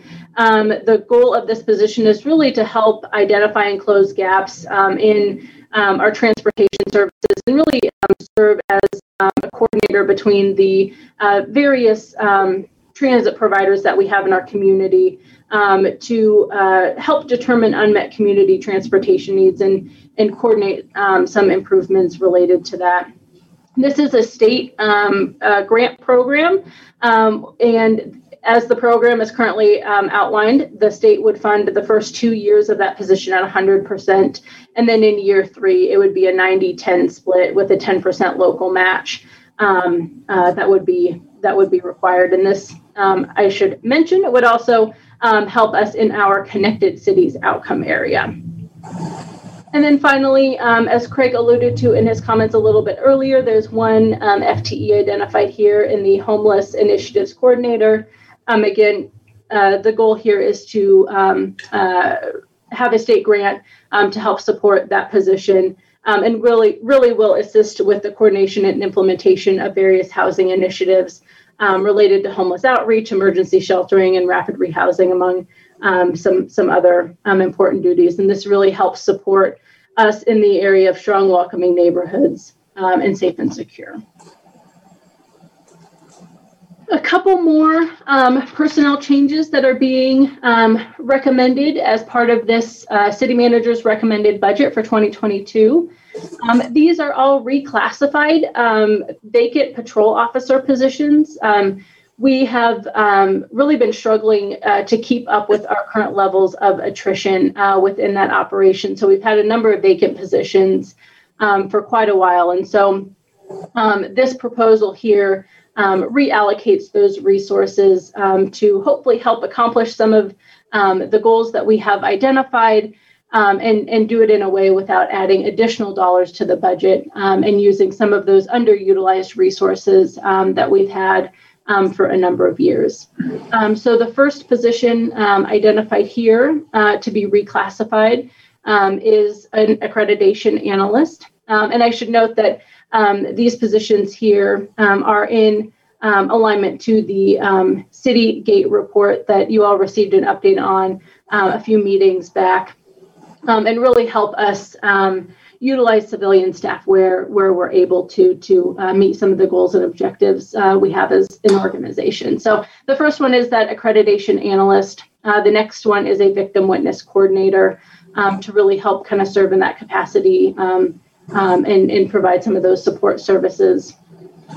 Um, next is four FTEs um, shifting to a non-sworn um, unit to help with uh, specific uh, responses to specific types of calls. Um, and then finally, and we'll get into more details related to this, are um, moving two FTEs to the Housing Initiatives Division. So moving in um, to that uh, division and getting into a little bit more detail um, related to this. Um, so a couple kind of key, I should have used the word objectives instead of outcomes, uh, but a couple key objectives uh, related to this um, are really um, in the arena of homeless outreach, emergency sheltering, rapid rehousing, affordable housing, and homeowner and neighborhood um, assistance. Um, this is, as it's being proposed, um, budget neutral. So we did allocate, uh, reallocate some existing positions um, and refocused uh, what has uh, previously been used uh, for outside agency funding uh, to really help support this uh, specific initiative. So I'm going to go through um, this in just a little bit more detail. Um, so we wanted to kind of highlight um, the different funds that will really help support um, this housing initiatives division. Um, and we'll get into an org chart in just a little a little bit to kind of see how that would be structured within planning and development services. But on the general fund side, um, identified a number of positions that we've moved to this division, um, as well as some additional kind of overhead costs for supplies and, and that sort of thing um, to really help centralize that coordination of projects and programs relating related to housing initiatives um, within the city. Um, the other uh, kind of general fund um, expenditures that we have identified here are 1,139,000 um, to really help support um, those kind of key objectives we articulated and identified. Um, a couple key notes on this funding that I want to make sure to highlight um, for you all this evening um, is that $20,000 of this funding um, has been identified um, to support um, neighborhoods. so several months back, we talked about uh, some neighborhood uh, funding and support, and so that is being captured in that 1.13 um, dollar million dollar figure.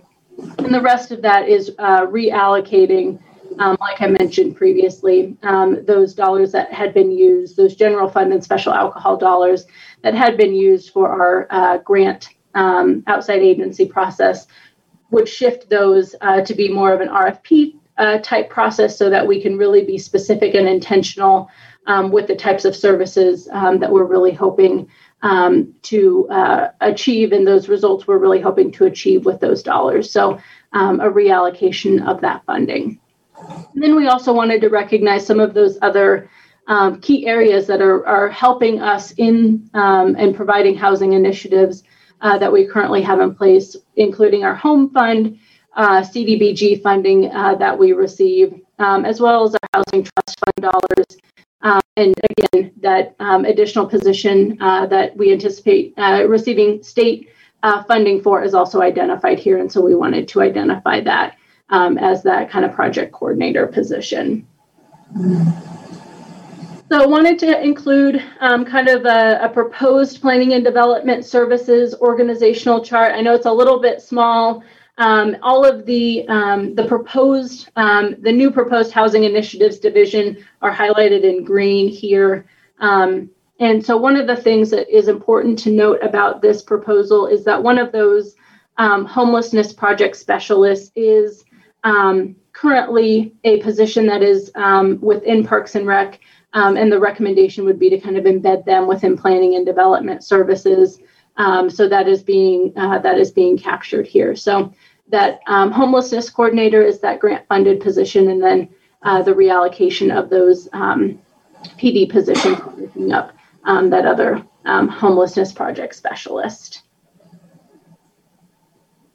Um, so moving forward um, to the capital uh, budgeting changes, we obviously were before you a month ago um, to talk about the capital improvement plan, the vehicle and equipment replacement plan, um, as well as our maintenance plan. And there's been a few uh, changes uh, to that with the materials that um, have been uh, prepared for this evening that we wanted to make sure that um, everyone was aware of. So as we continue to go through the budget process and, and continue to update our numbers and recommendations and those sorts of things, um, these are some of those um, additional changes that we wanted to make sure you all were aware of. So um, I will go through this a little bit quicker, but uh, the New Hampshire parking garage stairway enclosure, as well as um, the New Hampshire garage painting um, maintenance programs, um, were both removed from the, the capital budget. Uh, the parking fund isn't quite to a place where um, it can support these expenditures. We hope um, we'll have much more data um, with the new parking uh, system in place in um, about a year from now, and we're, the hope is that we can get this programmed um, into 2023. Those projects are still needed, but at this point, um, that fund just can't quite support those additional expenditures. Um, so it's something that we're going to continue to monitor and to uh, review for future budgets um, so that hopefully we can get that programmed. Um, and particularly once we have a lot better data related to the new um, parking structure and implementation that um, we have in the downtown. We're really excited about that, but it hasn't been um, up and running for too many months. So we are optimistic about that, but uh, for the time being have uh, removed it because the, the revenues just don't quite support it. Um, these other projects um, from the downtown pole lighting replacement, including the street maintenance, curb and gutter rehab, uh, downtown parking lot maintenance, our two sidewalk improvement, both on the, the public and the city side, along with the alley rehab and the traffic signal rehabilitation uh, projects, are a slight reduction um, or a reduction in some capacity to those different maintenance programs. Um, it's not a full removal of any of those maintenance programs, uh, but reducing that funding slightly to, to help um, uh, produce a, um, a more sustainable and balanced budget. So uh, the downtown pole lighting is a 50% reduction. The others um, are, are different proportions, but um, it is not a complete removal of those projects, but rather just uh, reducing the amount that we have identified in 2022 um, again, as as um, we continue to monitor revenues and those sorts of things, um, to the extent we can reprogram this in 2023 and those out years, uh, we'll continue to to look for those opportunities. Um, and then the final uh, project here uh, that was removed was the Holcom Sports Complex uh, infield uh, replacements. Um, so moving forward to the unfunded requests before we get into um, more of the kind of budget overview slides. Again, this is going to be um, a place where I spend a little bit of time just to provide a little bit of context uh, related to um, these different numbers uh, before you. So as you can see at, on as a on a collective whole scale, um, there were a number 87 of unfunded staffing requests, as well as um, which which correlates to about uh, $13.8 million. That's not just the staff um, costs, but some of those uh, ancillary uh, requests that go with that as well um, to provide you all kind of a, a, high level overview of what that looks like. In the unmistakable identity, um, the some of those unfunded uh, requests were related to um, special events, uh, asset management, uh, tree canopy and natural environment, um, some infrastructure and maintenance support, um, some Oak Hill Cemetery support, uh, as well as some management analyst. So that was nine unfunded staff requests for a total of about $1.3 million. Um, on the strong welcoming neighborhood side, there was seven and a half uh, positions, uh, which equated to about $3.7 million. Uh, this was kind of the initial uh, proposal um, for um, the um, new division within Parks and or within Planning and Development Service, that Housing Initiatives Division. Um, we weren't able to program that as new dollars, and so that's why you're seeing uh, that reallocation of existing dollars um, to get that up and running. Uh, on Safe and Secure, uh, there were 14 unfunded staff requests for about 1.1 million dollars. Um, this inc- this included um, some functions such as um, some court security improvements, um, some public education uh, related to risk reduction for fire medical, as well as plans examiners, uh, permit inspector, um, and a civilian paramedic, along with some um, requested firefighter positions um, and some administrative support. Um, and on the uh, uh PD side, the police department side, some unfunded civilian investigators. Um, and they had a number of requests that we were able to fund through reprioritization. Uh, the initial request was to have those uh, be additional positions, uh, but we weren't able to quite get that programmed. On the uh, prosperity and economic security side, there were four unfunded staff requests uh, for a total of one point, almost two million dollars. Um, so on the staffing side, uh, there was an airport manager and a farmland remediation team.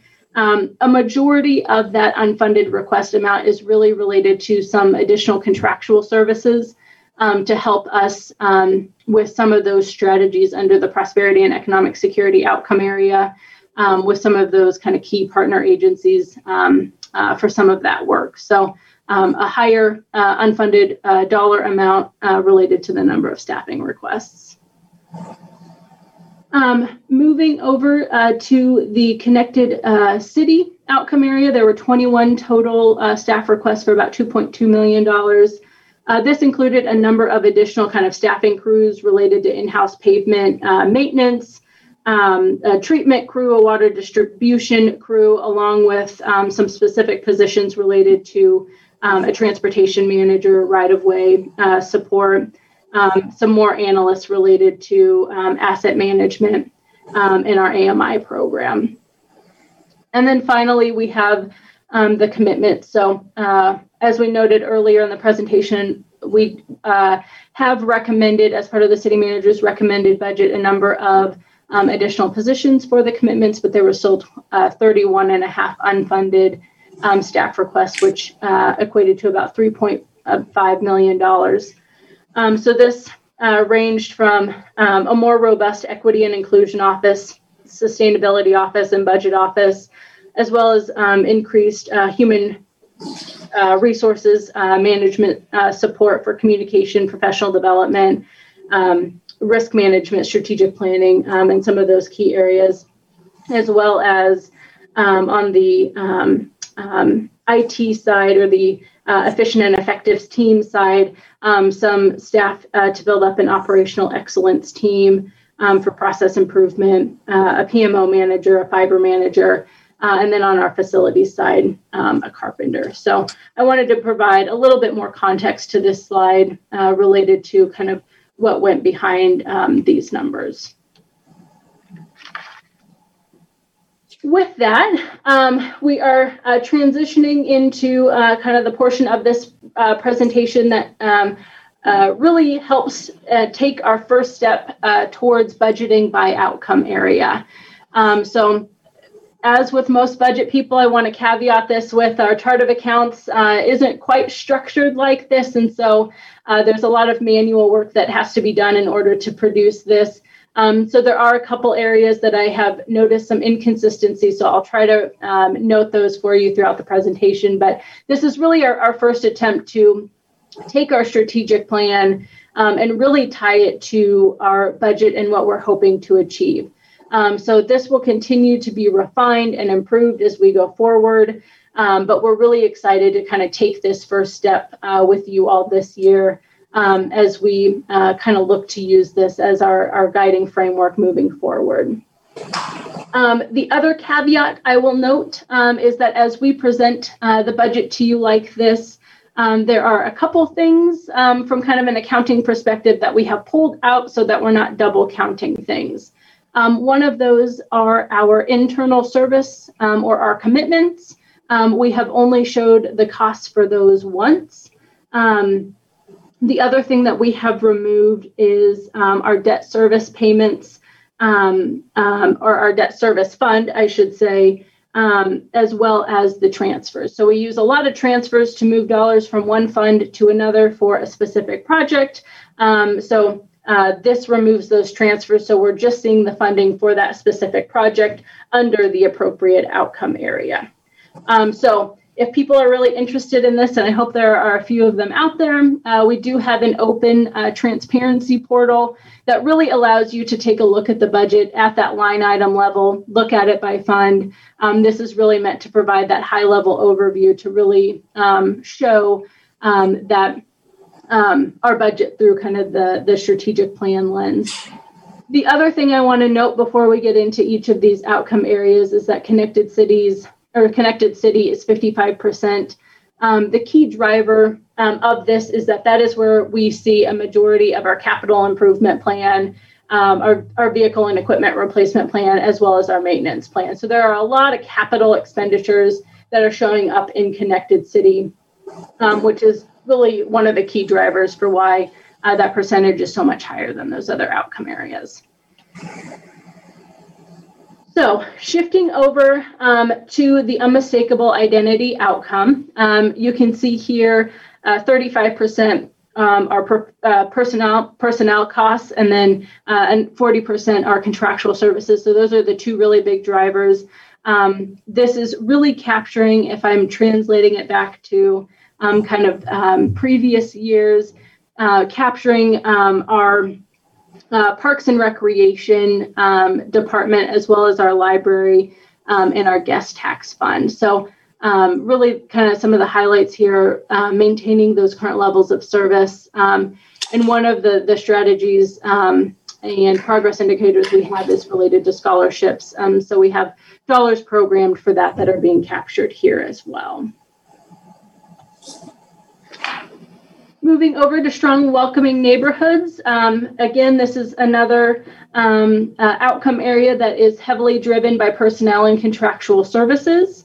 Um, this is capturing uh, our planning and development services um, department as well as public health.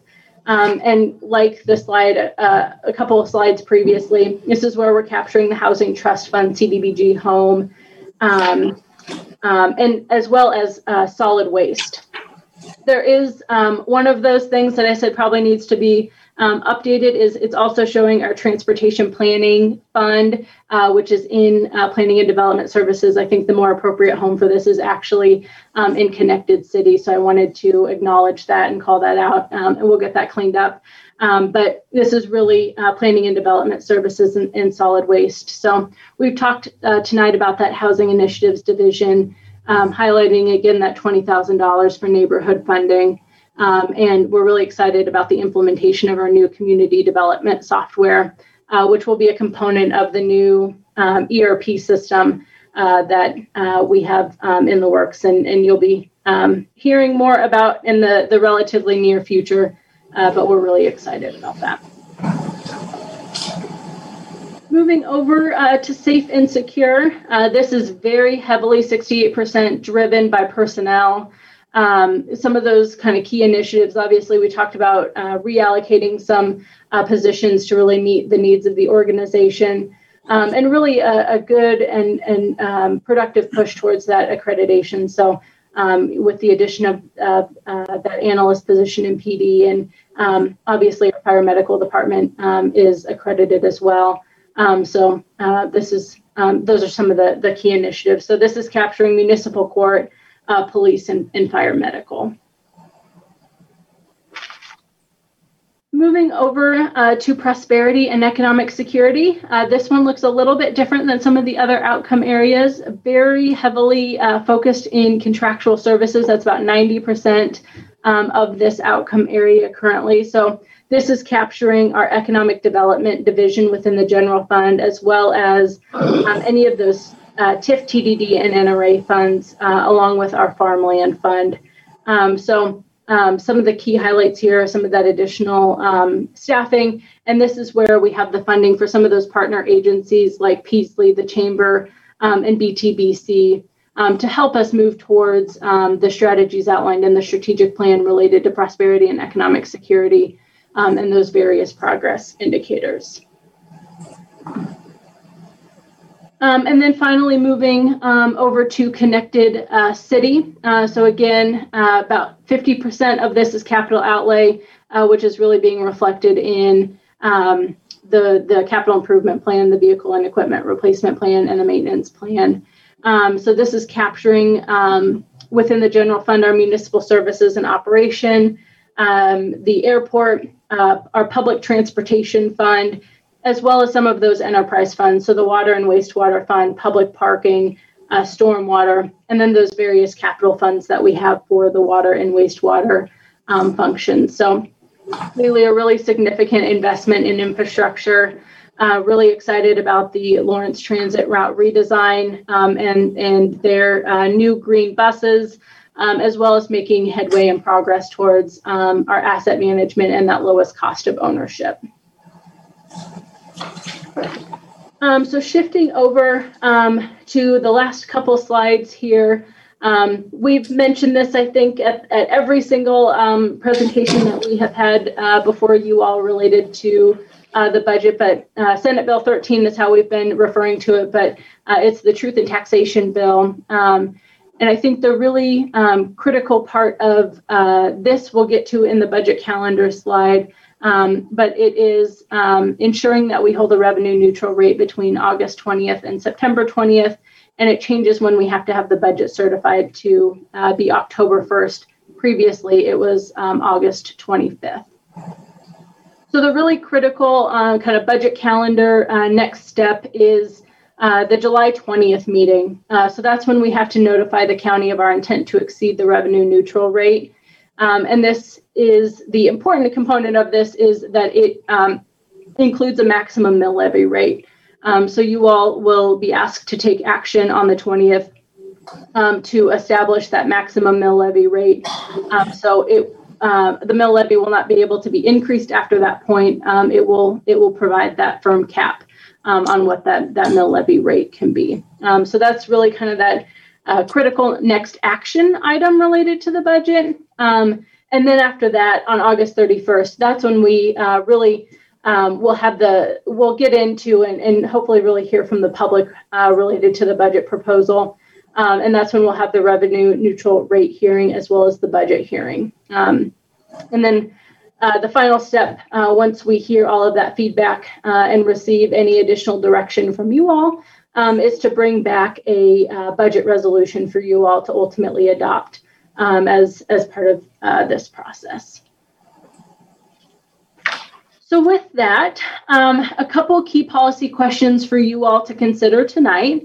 Um, the first is related to the mill levy. So uh, the, the city manager's recommended budget recommends a flat mill levy. Um, so verification that you all want to keep uh, that flat um, so that we can notify the clerk um, at the next at your next meeting um, and comply with that truth and taxation bill.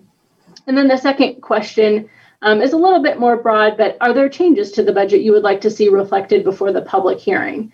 Um, and this is really meant to capture everything the operating budget, the capital improvement plan, the vehicle and equipment replacement plan, uh, as well as the maintenance plan. Um, so, those are the key policy questions we did include a slide here for some additional information just so um, folks have um, access to that as part of the agenda packet uh, materials um, uh, so that that's available um, for folks as well. Um, so with that, I'd be happy to answer any questions. We have a number of staff virtually present with us this evening that would also be happy to answer any questions. Uh, but with that, that concludes our formal presentation and I'll turn it back over to you all.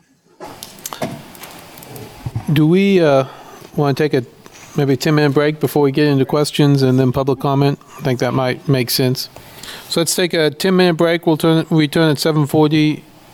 It looks like, and then we'll take questions and then we'll open it to public comment.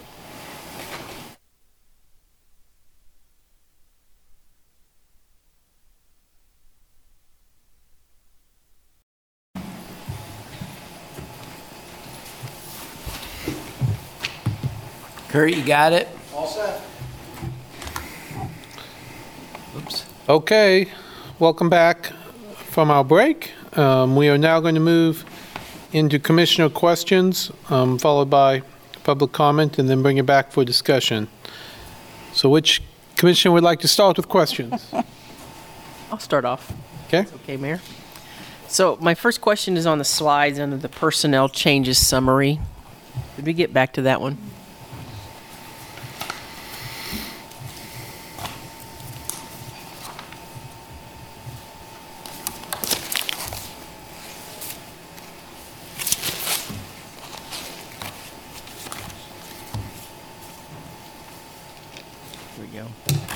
Thank you. So my question is, um, looks like the four, the top three positions are from are being funded through the Administrative Services Fund. Where does that money come from? Uh, this is this is Danielle. So that money is um, coming from all of the other um, um, operational funds. So uh, this is um, those uh, internal service charges that you see housed within the general fund, um, our um, enterprise funds, and those um, uh, main um, um, special revenue funds, such as uh, the public transportation fund, the guest tax fund, and those sorts of things. Um, so it's hitting all of those major operating budgets uh, within the city. So it's the internal services fee, is that correct? Okay, that's what, I- that's what I thought. Then the last four positions are, are some aspect of fund, grant funding from the state or the feds. Um, I know one of them you said um, that it's being funded 100% for the first two years, then 90% the third year. So what about the oth- what about the fourth year and going forward, as well as these other ones? If the if the grant funding falls off, what happens then? So I'll, I'll, this is Craig Owens. I'll take that question. Um, we would, obviously, we're going to be uh, monitoring that. They may extend the grants, but if they don't, then those would be things where we- we'd want to um, uh, either come up with the revenue to extend those programs, or um, it may be that they, the purpose has been served. Uh, Whatever we do when we fund those positions, um, we'd be very open with whoever we might bring on as to whether, you know, how- what the status or stability of that position would be in the long term. This, as actually happens pretty frequently, and many times these are continuing positions. Um, These particular ones, um, you know, I, I would expect that these would be ongoing uh, needs that we would have. Okay, thank you, thank you. So my next question is on page six, which is the personnel changes summary. Or not, it's on mine. It's page six. I don't know what it is on yours. Yeah, those. Can you give me an idea on the four FTEs for non-sworn response unit? You had indicated they they would be responding to specific issues. Could you expound on that and let me know what what those specific types of issues are?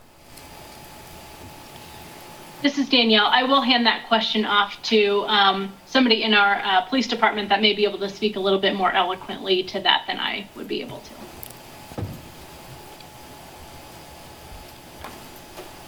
Yeah, this is uh, Interim Police Chief Adam Heffley. Are you hearing me okay? Yeah. Okay.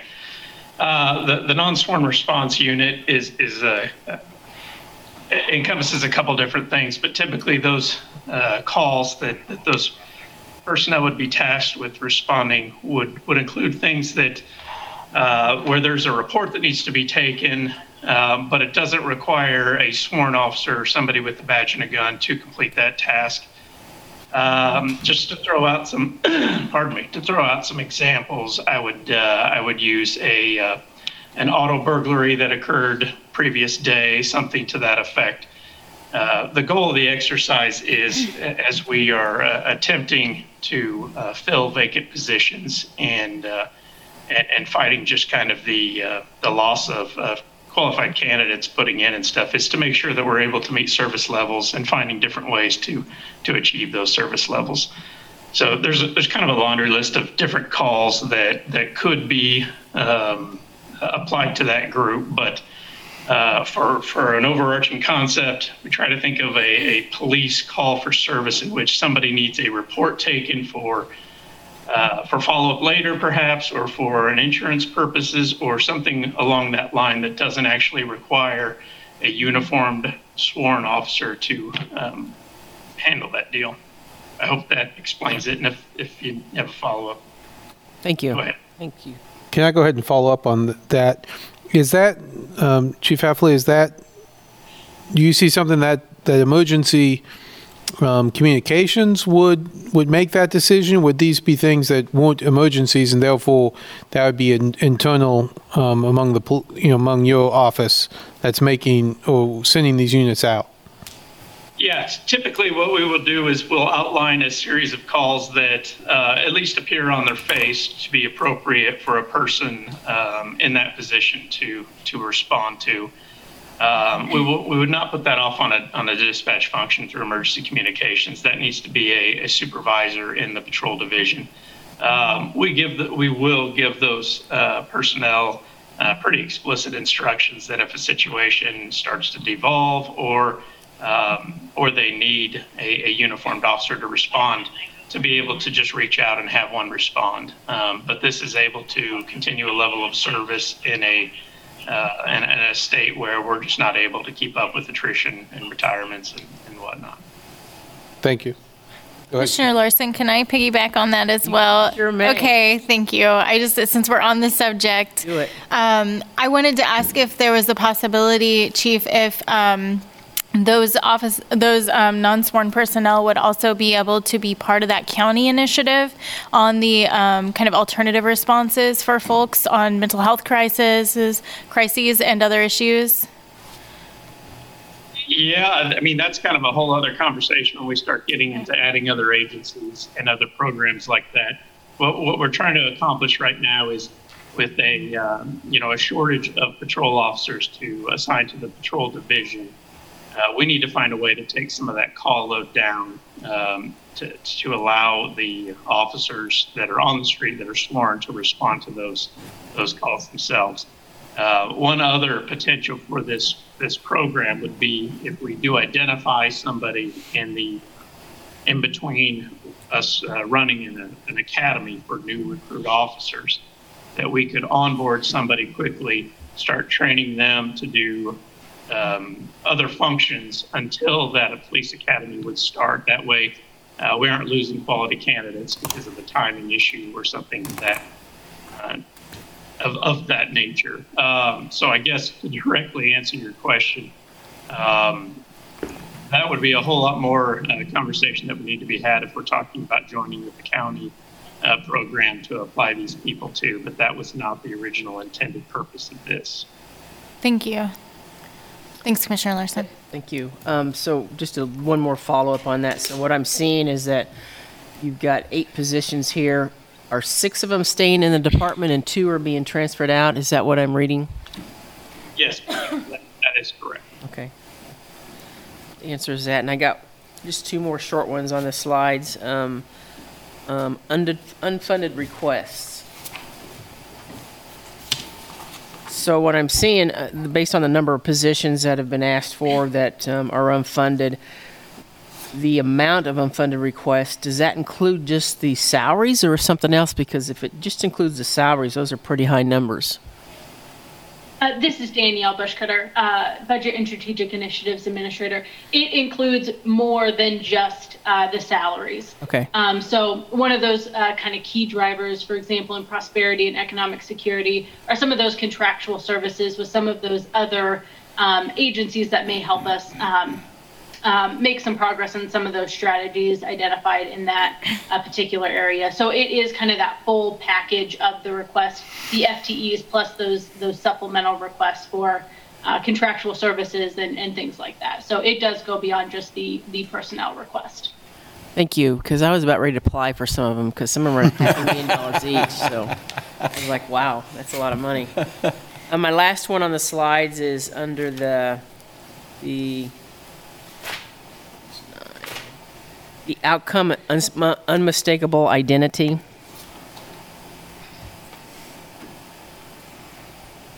So my question on that is is the last um, little bullet point down there where it says funding for scholarships and partner agencies. I know you talked about some some of the ones that that includes. Um, I think you also said something about Parks and Recs programs that have have um, scholarships. Is that is that my understanding?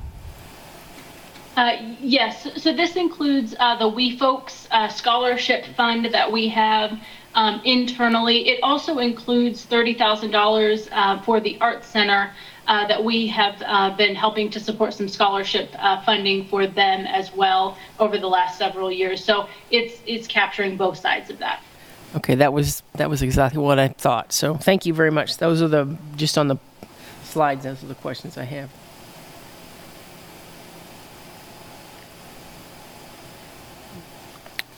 Other questions by commissioners? Go ahead, Vice Mayor. Um, the, um, the, these aren't in any particular order, so I apologize, but, uh, the money set aside for neighborhoods, um, uh, I think you said was go, coming out of the Housing Initiatives Division. Um, can someone remind me if that um, is the same amount that we set aside for neighborhoods last year um, outside of the CDBG um, process? Um, and and I'm, I'm kind of curious how staff imagines these funds will be distributed. We don't have a program particularly for that right now.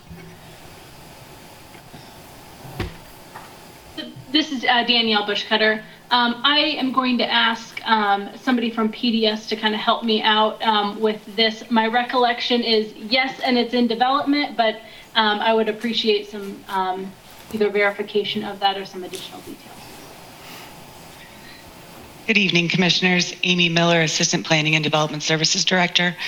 The amount is the $20,000 that funds the four neighborhoods that are currently receiving funds.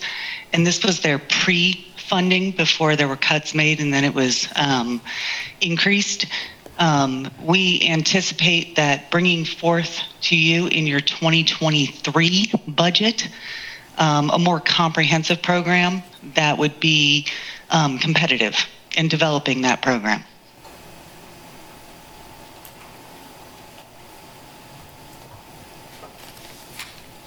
Uh, thank you. Um, uh, uh, another item that was on um, the list of um, uh, unfunded items. Sorry, let me find the right s- um, slide here. Apologize. Is it up there, Courtney? Is it up there? No. It was a specific list and it had alleys on it. Oh, the capital budget changes. There you go. Um, the alleyway rehabilitation.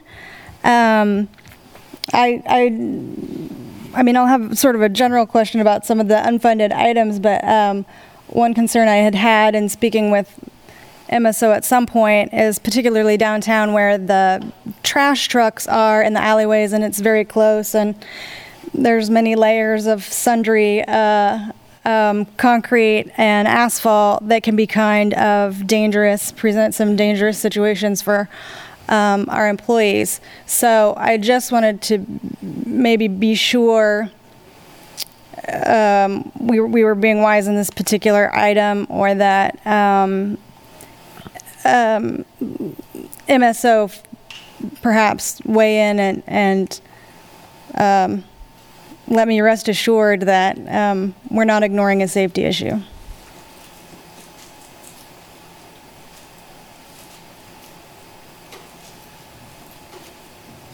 Um, David Wagner, um, Director of MSO. Um, Mike got on too. He may have uh, something else to add with that. I think we're we're obviously aware that there are, the alleys are in poor condition, not only downtown across the city, and um, I believe this was a the the first idea that we would put um, additional monies over in on that, and um, just truly because of shortfalls in some of the other areas, we we made some tough choices, and and um, as an alternative to some of the other things that we saw, we thought this would be something that we could continue to defer. I guess is one way to look at that, but um, you're absolutely right. Um, Commissioner Shipley, it is a concern. It's a safety concern. It, we need to address um, um, at some point in time. So it was it was just a choice.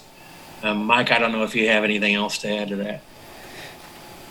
Sure, Mike Lawless, Deputy Director for MSO. Um, yeah, I mean, all all cuts that we make are tough. Um, certainly, this this um, is a a large reduction in the alley, but it doesn't completely eliminate the funding for that.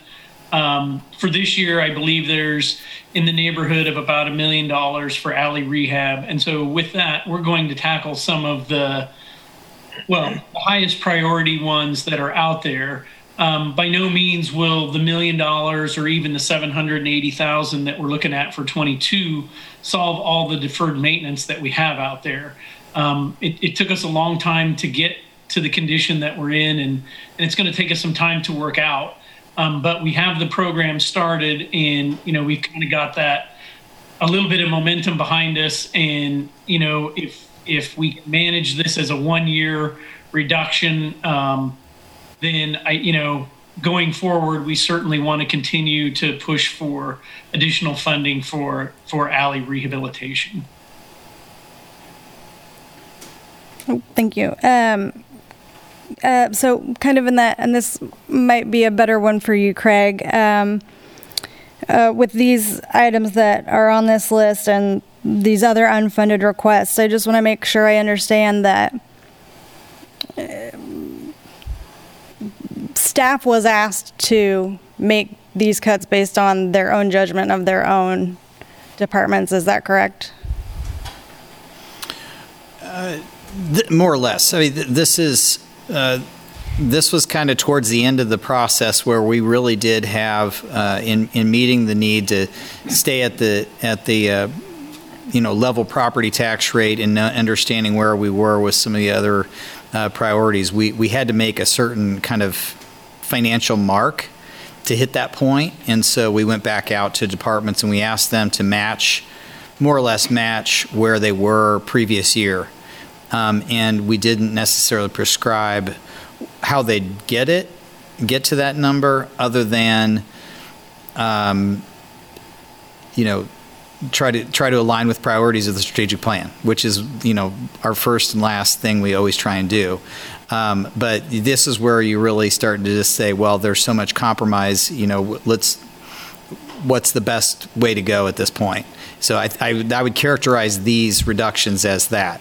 There was there were many other places they could have gone, but this is this is generally most of these were capital and maintenance items uh, that we came up with, which are deferrals. The uh, capital is always a deferral; it's not an elimination um, unless you dispose of the asset. So that was where the compromise was uh, versus you know cutting into pay into um, personnel, which is you know was more ongoing and more sustainable usually, but it's more difficult if you're not going to sustain it and you're not and you're not going to identify a, uh service reduction that's that can be sustained. Long answer, but Um, and then, you know, the, this is some of the capital budget changes and the, but the unfunded request, is there somewhere a list of all those things that I can look at? Because I gather it's not just things cut from the CIP and salary.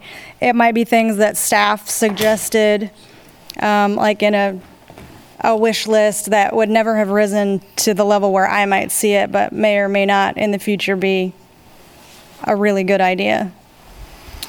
Yeah, if this, uh, and, and it just gives me a chance really quickly to expand on this. I think Daniel did a good job of presenting it, but I, I really want to say the reason we decided to include this, typically I would not include this list because this is, you know, we, we endeavor to present this budget as a team.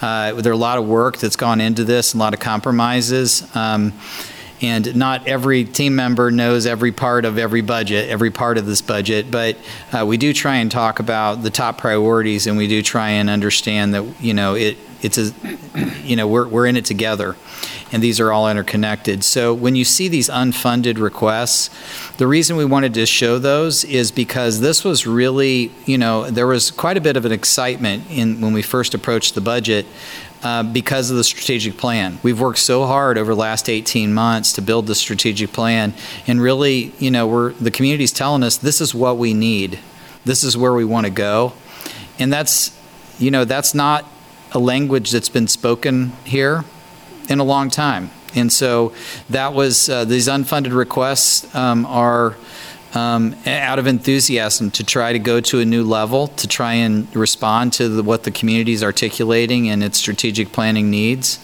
And um, so I'm, I'm very excited about that too, because we kind of did take some lids off and said, what innovations, what new programs, what kinds of things would you like to do? Um, And so that's why you see such a list. I don't think anything like this has been generated, and is certainly in this community for a long time, and in this building for a long time. So that's what this list is. Um, I, I don't think, I think everybody's realistic that, that this is the kind of deeper investment that we're probably not going to get to for a while. But our hope is, is that we, as we do the work of realignment and we do the work um, that we're going to have to do to, you know, to get these, this budget kind of sustainable, um, we might reposition some and, and align our resources to these top priorities. So there might be some real innovations in this list of 87 positions that we'd rather do than some of the legacy that we're in in it for and that we've been funding for decades maybe because we're choosing a top priority um, and we're going to let go of some of that legacy you know that that's going to take two or three or four years of real tough com- uh, conversation but i think starting with this um, with this unfunded request and getting the innovation and the enthusiasm to meet the needs of the community uh, is a good place for us to be at this stage Um, a quick question about the two FTEs for the Housing Initiatives Division. Um, you said they were kind of being transferred out. What will their relationship be with the new um, um, planning office, or or how how will they get their direction? What will I mean, without obviously knowing that you have an entire plan? I'm just trying to reimagine. Um, moving those, um, um, the coordination that would be between what seems like two different departments. this is this is a these are unfilled positions right now. So these would be new hires or they'd be um, you know transfers um, from another department of somebody that wanted to go do this work or that had the expertise to do this work related to housing and, and homeless support uh, and addressing those things. So these would not be you know transfers of incumbents uh, to do that we, we reflected them as transfers to say that this is how we're repositioning between, within the general fund, but uh, these wouldn't be actual physical trans, transfers. Um, this just one more question for you, Craig, because I I I feel like it's important. Um, my experience in investiture sort of requires me to believe that all of our staff is the most qualified, and in in our attempt to um, raise the market rate. Um, is, is it your studied experience that we are losing talent to nearby um, markets, Kansas City, Topeka, wherever? It is. Um, you know, and I would say this is going around, uh, this is every organization around the country right now, um, public or otherwise. Uh, there's an unusual circumstance, but what we in 2018 we brought McGrath and Associates in to look at this, and they were finding that we were um, in that situation, and in the intervening years we um, we have seen the loss of some talent in key positions, but there are other factors as well. There's uh, a lot of the compression issues. Some of this money is going to address compression issues where we can't get people to apply for promotion because they're just too close to the that supervisory level, uh, being asked to do a lot more, take on more responsibility, uh, and so it, while we're not losing them necessarily, we're losing the opportunity to uh, to get some people ascending into some leadership positions that we need filled. Uh, externally, yes, we have we are experiencing very high turnover rate right now, and I would say that that's both because of what's happening uh, in the economic conditions that everybody's uh, doing, but I think it's also because we're not properly positioned within the market for some key positions that are very, uh, very high. They're, they're sought after.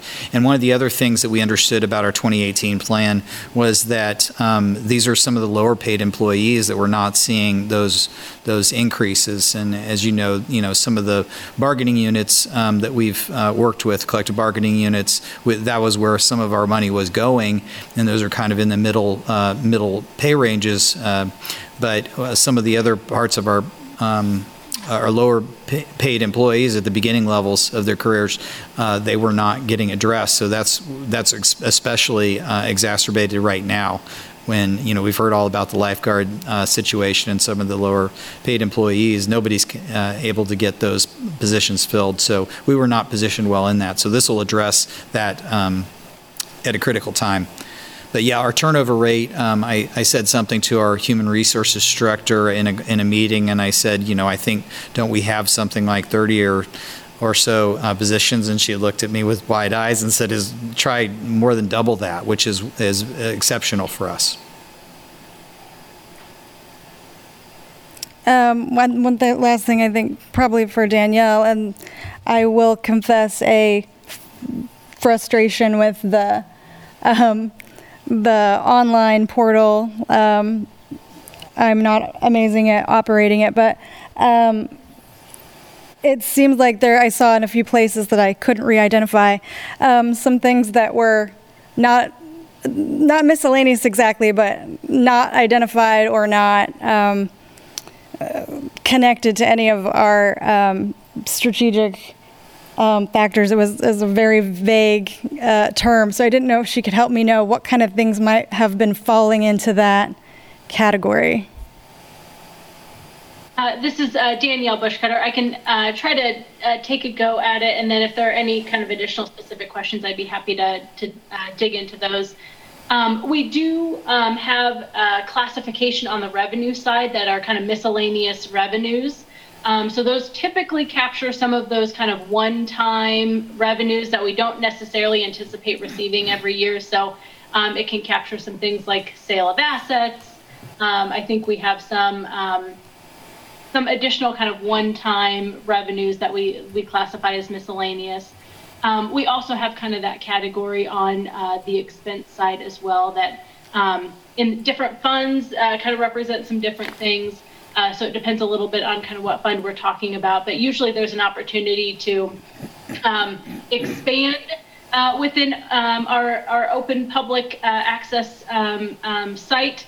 Um, so I'm happy to kind of go through a training at, with that at some point um, or pro- provide some kind of step-by-step details we can put on our website um, to really figure out what exactly each of those line items is, even though at a higher level we classify them as miscellaneous. Um, taking one step up, um, one of the things that we didn't include in, let me get to the slide.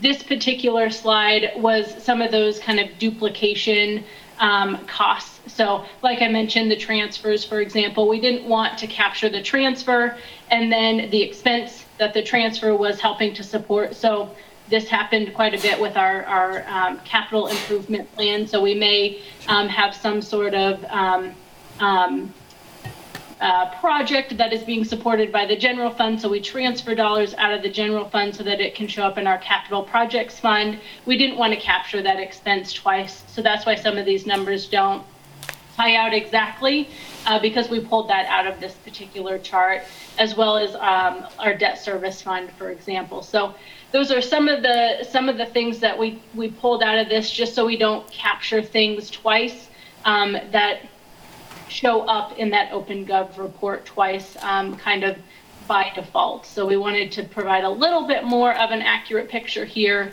um, but it, I think regardless of which way we go, um, there's a little bit of confusion that kind of um, comes comes with that. So I don't know if that answered your question, um, but um, hopefully that at least provides a little bit of context. Thank you.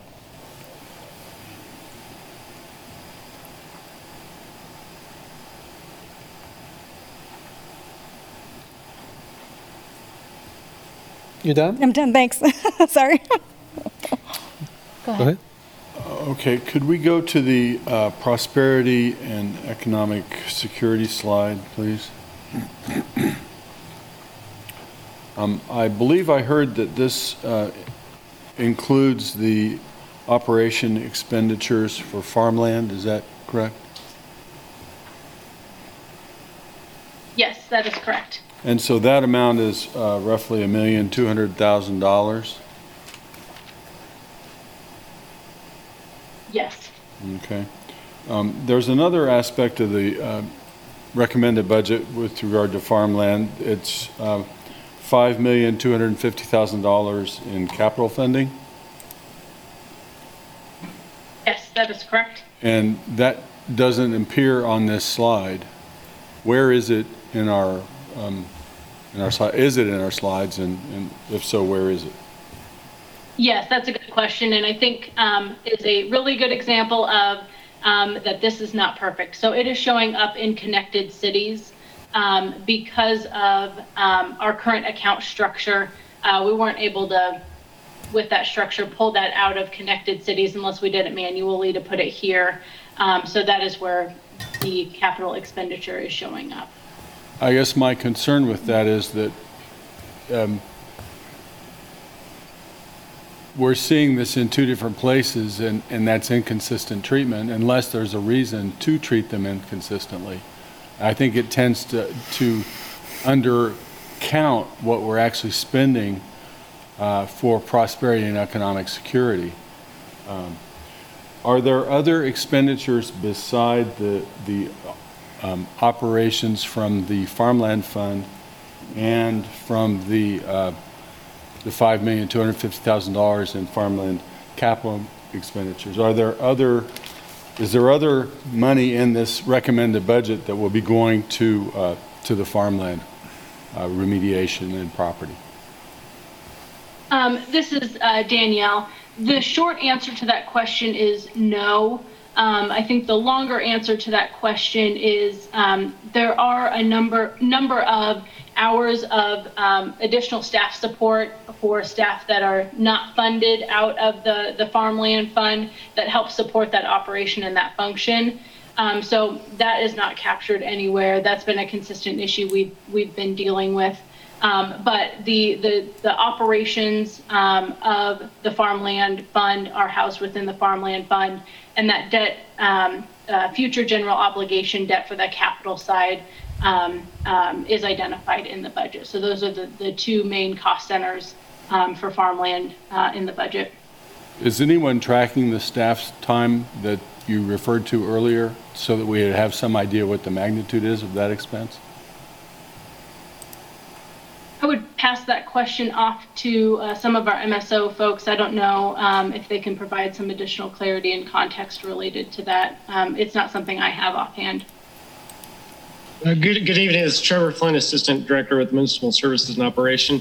Uh, we, there's a couple components there. Our, our, water quality lab staff that does the routine uh, data collection and the monitoring that's kind of scheduled. We, we definitely have that staff time accounted for.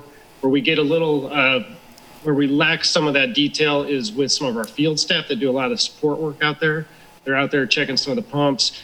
Uh, there's a lot of folks in and out of the bag warehouse uh, doing some maintenance items whenever we have a uh, we had a break-in out there, so we had facilities out there. So, so we're losing some context uh, with some of our support staff. But when we're when we're focusing on some of that uh, remedial action support for part of our obligations, there's a lot of uh, staff involved in that that that are associated with that that aren't funded necessarily through uh, the farmland fund. So it's so it's a, a little bit of yes and no uh, to, to your answer there.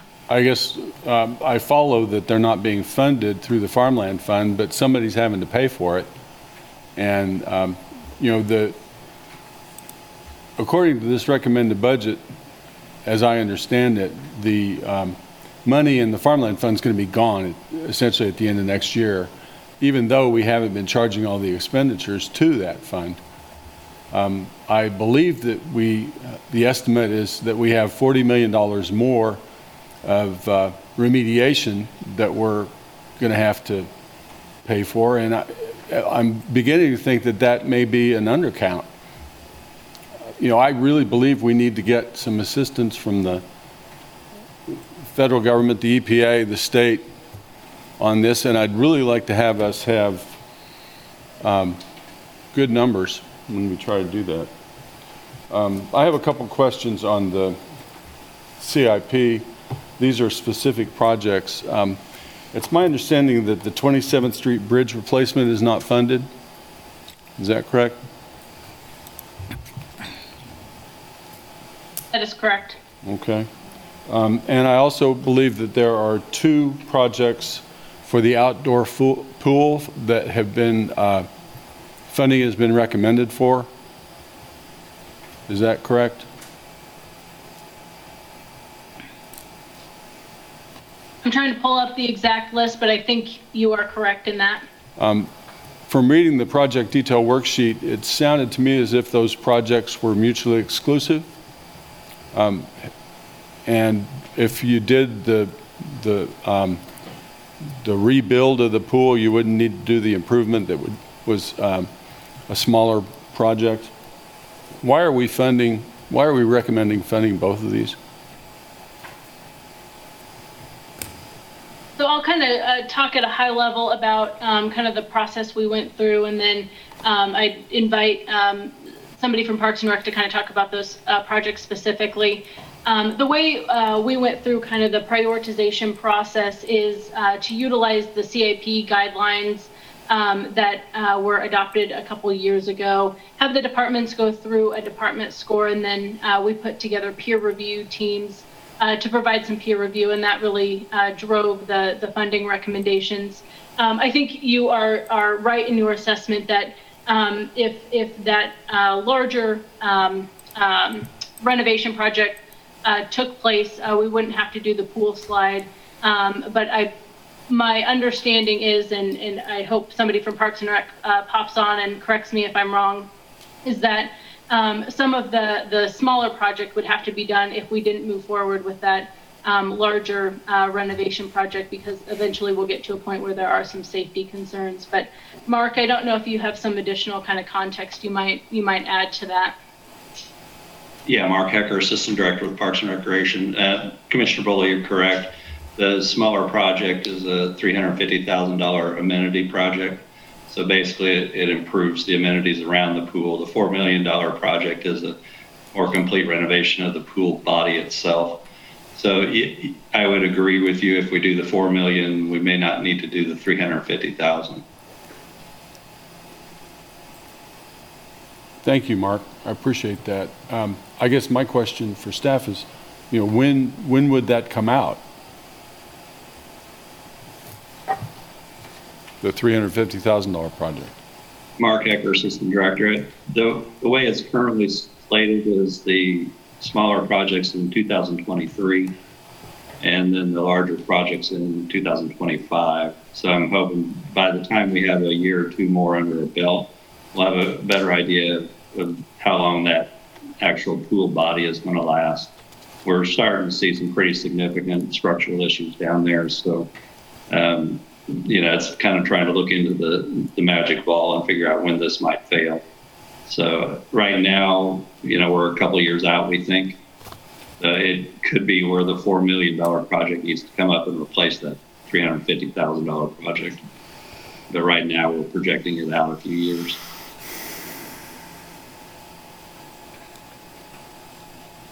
Okay. I would like to follow up on a couple of your items that you brought up. The farmland one, can somebody speak to what we are doing to try to potentially capture federal or state dollars to help pay for that?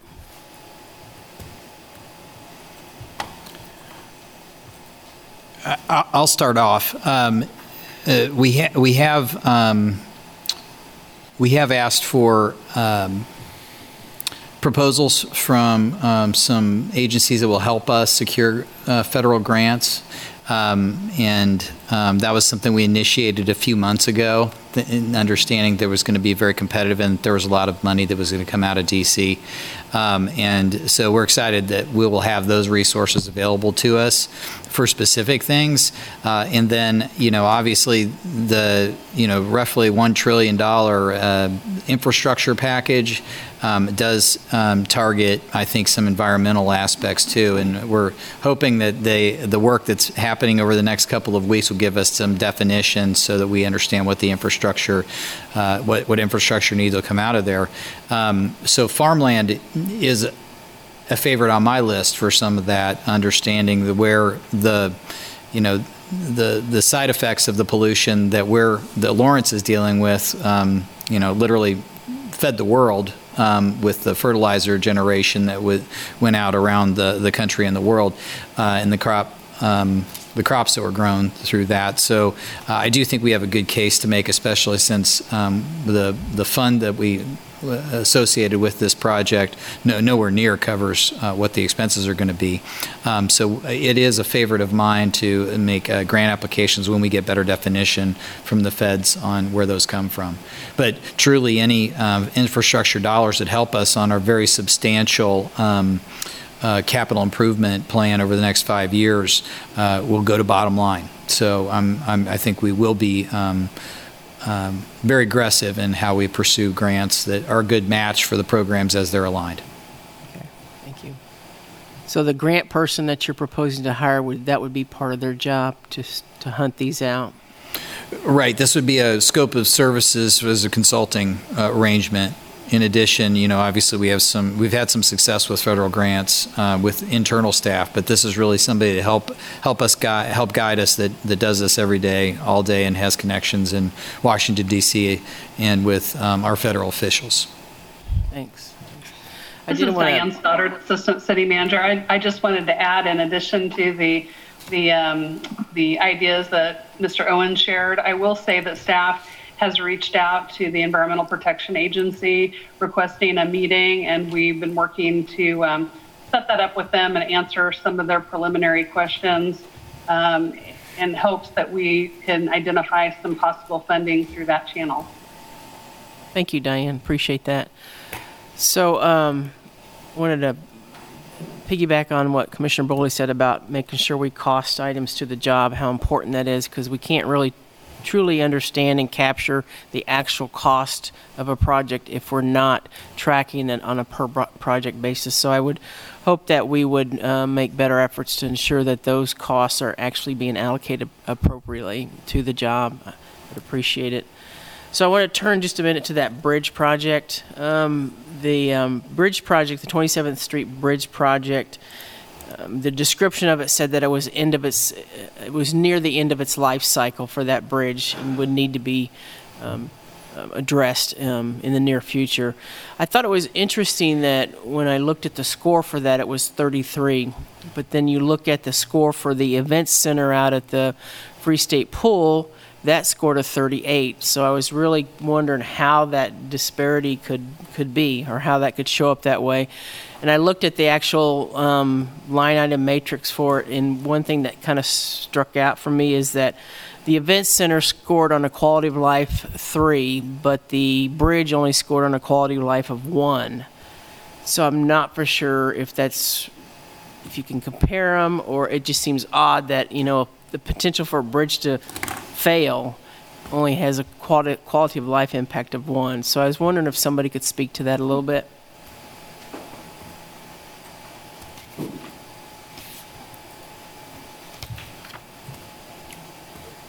I kind of um, start and, and uh, hopefully some uh, municipal services and operations staff that have kind of been um, looking at this will, will jump in as well.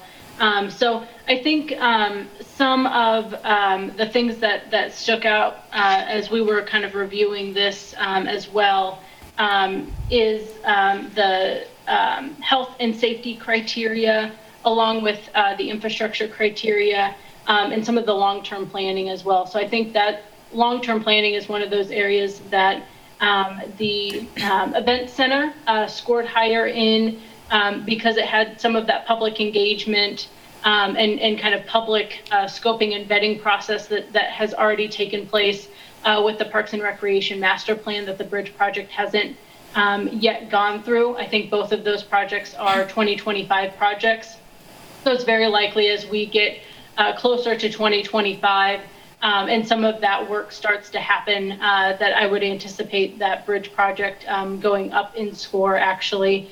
Um, so I think those are some of the things um, that we noted and highlighted. I don't know if anyone else on the, the MSO side would, uh, who's been working on this, would have some additional um, comments as well.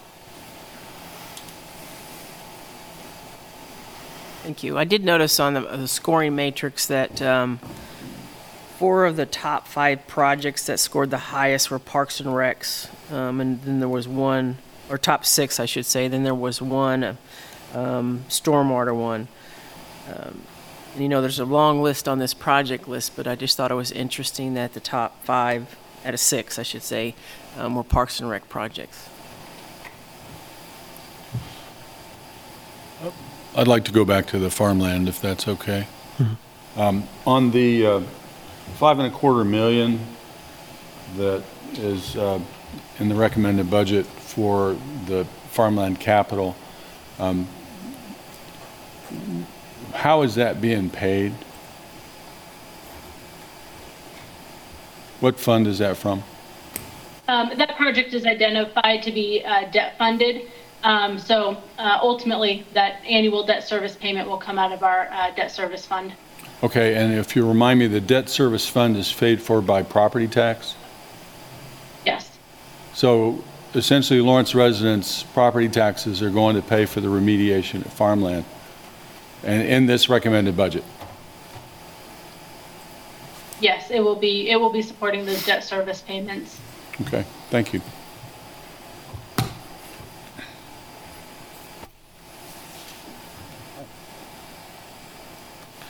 Any other questions, Commissioner Boley, at the moment? Um, Commissioner Ananda?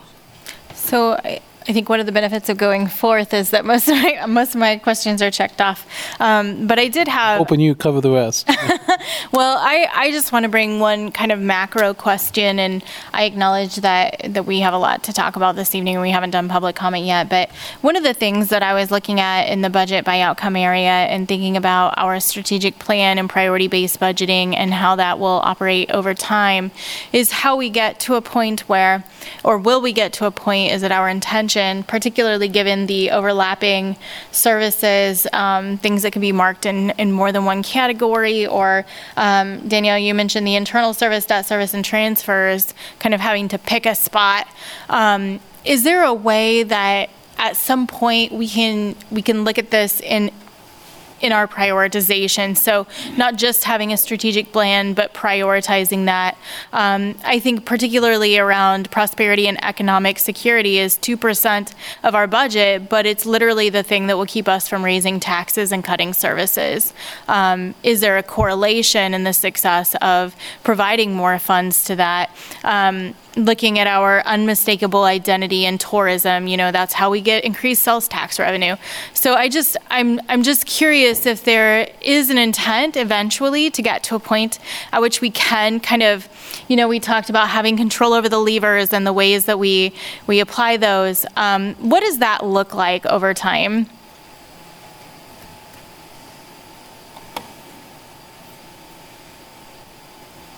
I'm, I'm happy to start, uh, but I know uh, Craig will, will uh, probably uh, provide a much, much better uh, detail and context to it. The short answer is yes.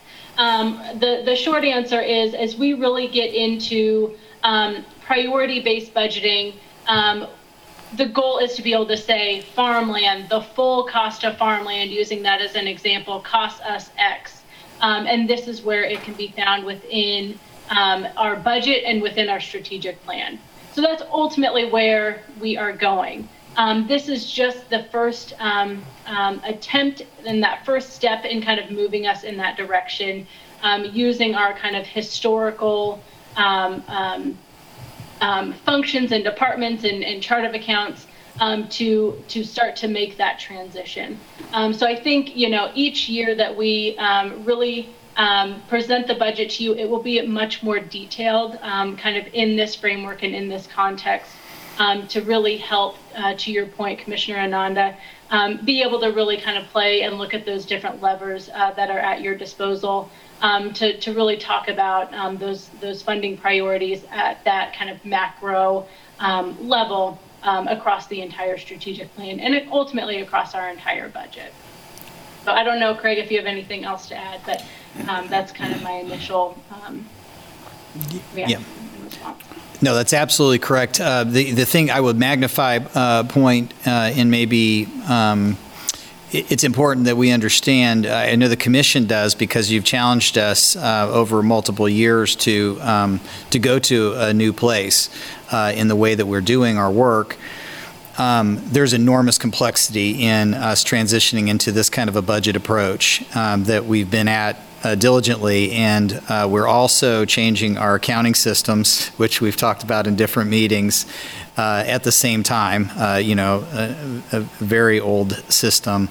Um, and we're thinking strategically. So it's not just the budgeting approach and um, the way that we're accounting for things all changing at the same time, but now we're overlaying what, in my opinion, is a very sophisticated approach to strategic planning for municipality. So all that being said, and we're directly responsive to your question, um, there are also some things that are very important to our community, but aren't as expensive as others. So it's very important that we have utility systems, for instance, and those are always very expensive. Um, whereas you could do some important uh, programming, uh, say economic development, which I think was to your point. Um, we can be highly leveraged and make a big impact on some um, uh, with some investment in the way we do economic development that can be a huge multiplier uh, to what we do. So that's an example of we may always be at a small percentage of the total pie being in some of these areas that are very important and where we make high impact. Yeah, I think we'll see that over time kind of continue to shift as we have conversations about what that looks like and and where we want to put that um, and how interesting would it be to have those prioritized even in a percentage way and just as an experiment in our budget um, how we how we allocate those things so thanks for indulging me Well, Commissioner Ananda, if it makes you feel any better, if we put the 5.25 million in there, it would double the amount we put in economic development, okay? so it'd be 4% Yeah. Great example. How do, how do you feel that uh, farmland remediation is economic development? I guess there's some component. Oh. Was a stretch. Yeah.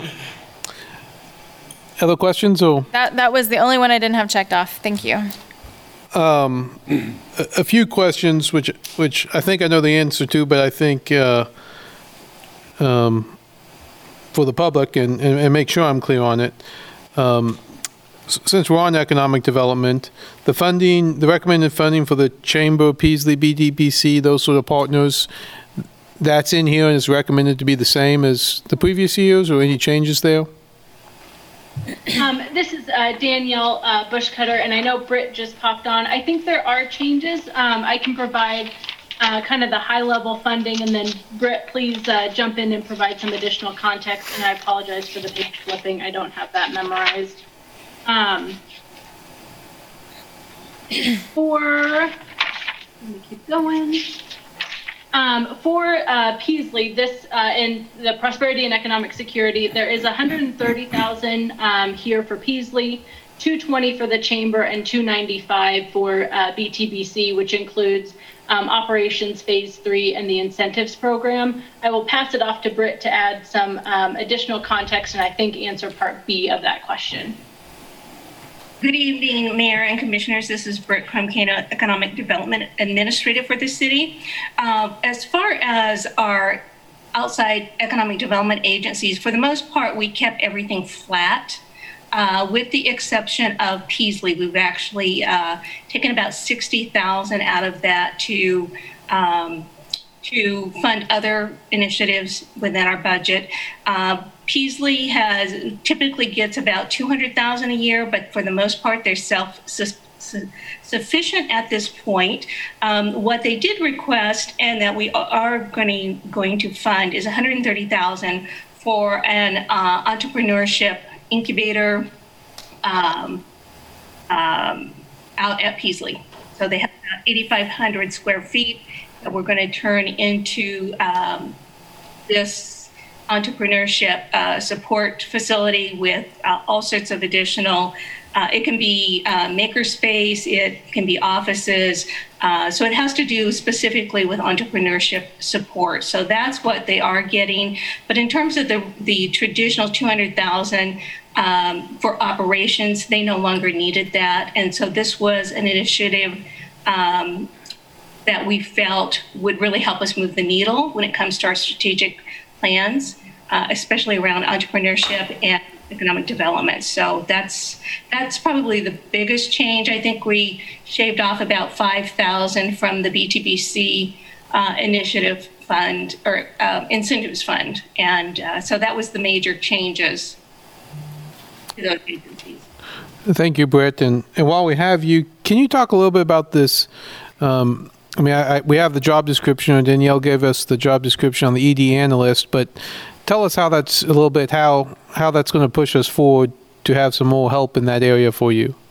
Yeah, Britt Krumkano, Economic Development Administrator. Yes, I'll be happy to address that. Uh, right now, we only have one full time economic development staff member, which is me. And uh, we really have more than a full time job um, already, which is why Diane Stoddard has to pitch in and uh, spend her time as well working on economic development. currently, um, our efforts in economic development really centers around um, incentives anything from um, the analytics to the processing of approvals to compliance to reporting to reimbursing. Um, uh, for example, um, in 2022, we estimate we're going to run about two and a half million dollars in reimbursements through the Economic Development Office. So all those things uh, uh, take a significant amount of time. And then on the compliance end, um, our incentive programs are very long lived. Um, tax abatements are 10 years, TIFs are 20, TDDs are 22. So the more projects we approve, the more administration and compliance and reporting there is, and it just becomes it grows exponentially. Um, we've always known this, um, and we knew at some point we were going to reach uh, the limit to capacity, which is we have uh, reached that capacity. So, in order to have any staff time to work on any of the strategic plan, and as you know, we have the economic development strategic plan as well as the city strategic plan. We've got several initiatives and a multitude of tactics. Um, so we just don't have the capacity to devote to that without bringing on additional staff. Um, we also have no one cross trained. So um, we're kind of in a precarious position that if anything would happen to me, I'm not sure. I think it would leave the city in a difficult situation. Mm-hmm. So we just, you know, we've been operating with one, one staff member for 10 years. so it's just now, we've just now grown, um, we've outgrown this this one position. Thank you, but Um, just to be sure, the 400,000 we've talked about for um, the economic, I mean, redoing the development code, that's in the recommended budget? Yes? Yes, the, the land development code work, yes, that's included in the, the recommended budget. Um, kind of on the human infrastructure side, the, the two and a half percent, um, that, that is across the board for all employees, absent the unions, which I'll ask that next question. Is that the, is that across the board, two and a half percent? Uh, this is Danielle. Yes, and I don't know if um, Lori Carnahan with our um, efficient or engaged and empowered teams wants to provide any any additional context to that, but um, yes. And then I, I know we're going to have the, the union agreements, the three union agreements next week. Um, I guess without previewing those per se, I assume those are those in this budget, or are we going to make any? Depending on what we do next week, will that make us change the budget? Those are accommodated. In accommodated. Yes. I assume assume so. I just wanted to be sure. Lloyd, did you have anything to add? You jumped on. Okay. Um, so, and I don't know if this is for you, Craig, or, or Danielle. Obviously, we're using the ARPA funds, you know, to to make sure we can, um, you know, move our goals forward, which which I certainly support. If, if sales tax, for example, comes in stronger this year and comes in stronger next year, um, what do you see the use of those funds being? Are, are we going to then have some ARPA funds to use on other projects, or you see that going into, um, you know, the bottom, you know, going into the reserve fund, which I think is going to be at 21%? Or how, do you have a plan for how, you know, if the next six months comes in strong on sales tax, what, what direction we head with those ARPA funds? Uh, I, I- I- would suggest that we, uh, we start really planning for the getting the lines back together, the revenue and the expenditure lines back together and get the structural deficit that we see coming uh, taken care of. Uh, the, you know, there are two, and the 101, and I, I tried to be very clear in, um, you know, waving the red flag so we all are going in eyes wide open.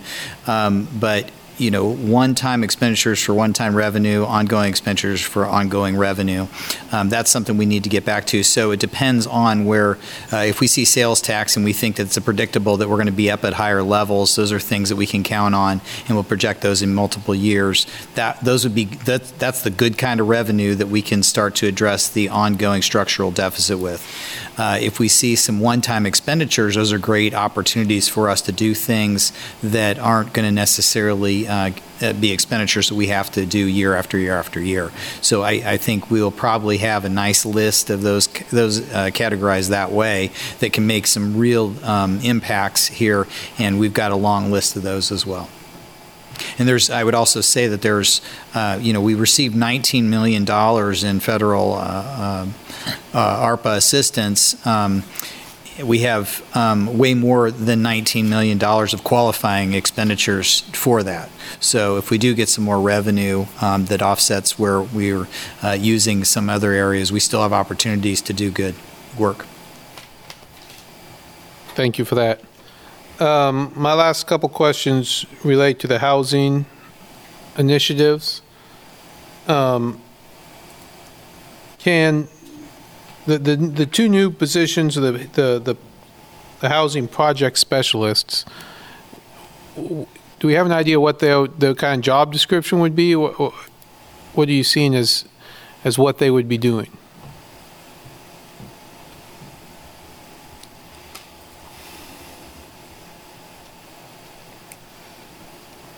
This is Assistant City Ma- Manager Brandon McGuire. Um, Craig, uh, are, are you okay with me jumping in here? I was counting on it. We're on the same wavelength. That's good. Um, so, so uh, Mayor, to your question um, about sort of position description, scope of work, um, we are drafting and we'll be working with um, some of our uh, partners, actually, uh, including um, Kansas Department of Aging and Disability Services, as well as Douglas County and Bert Nash, to um, draft the uh, position description for the homelessness initiatives coordinator. Um, and so uh, part of part of the grant funds we uh, plan on receiving for that position uh, means that we need to we need to um, fulfill some of the the work expected by the state. Um, so they will have a say in that.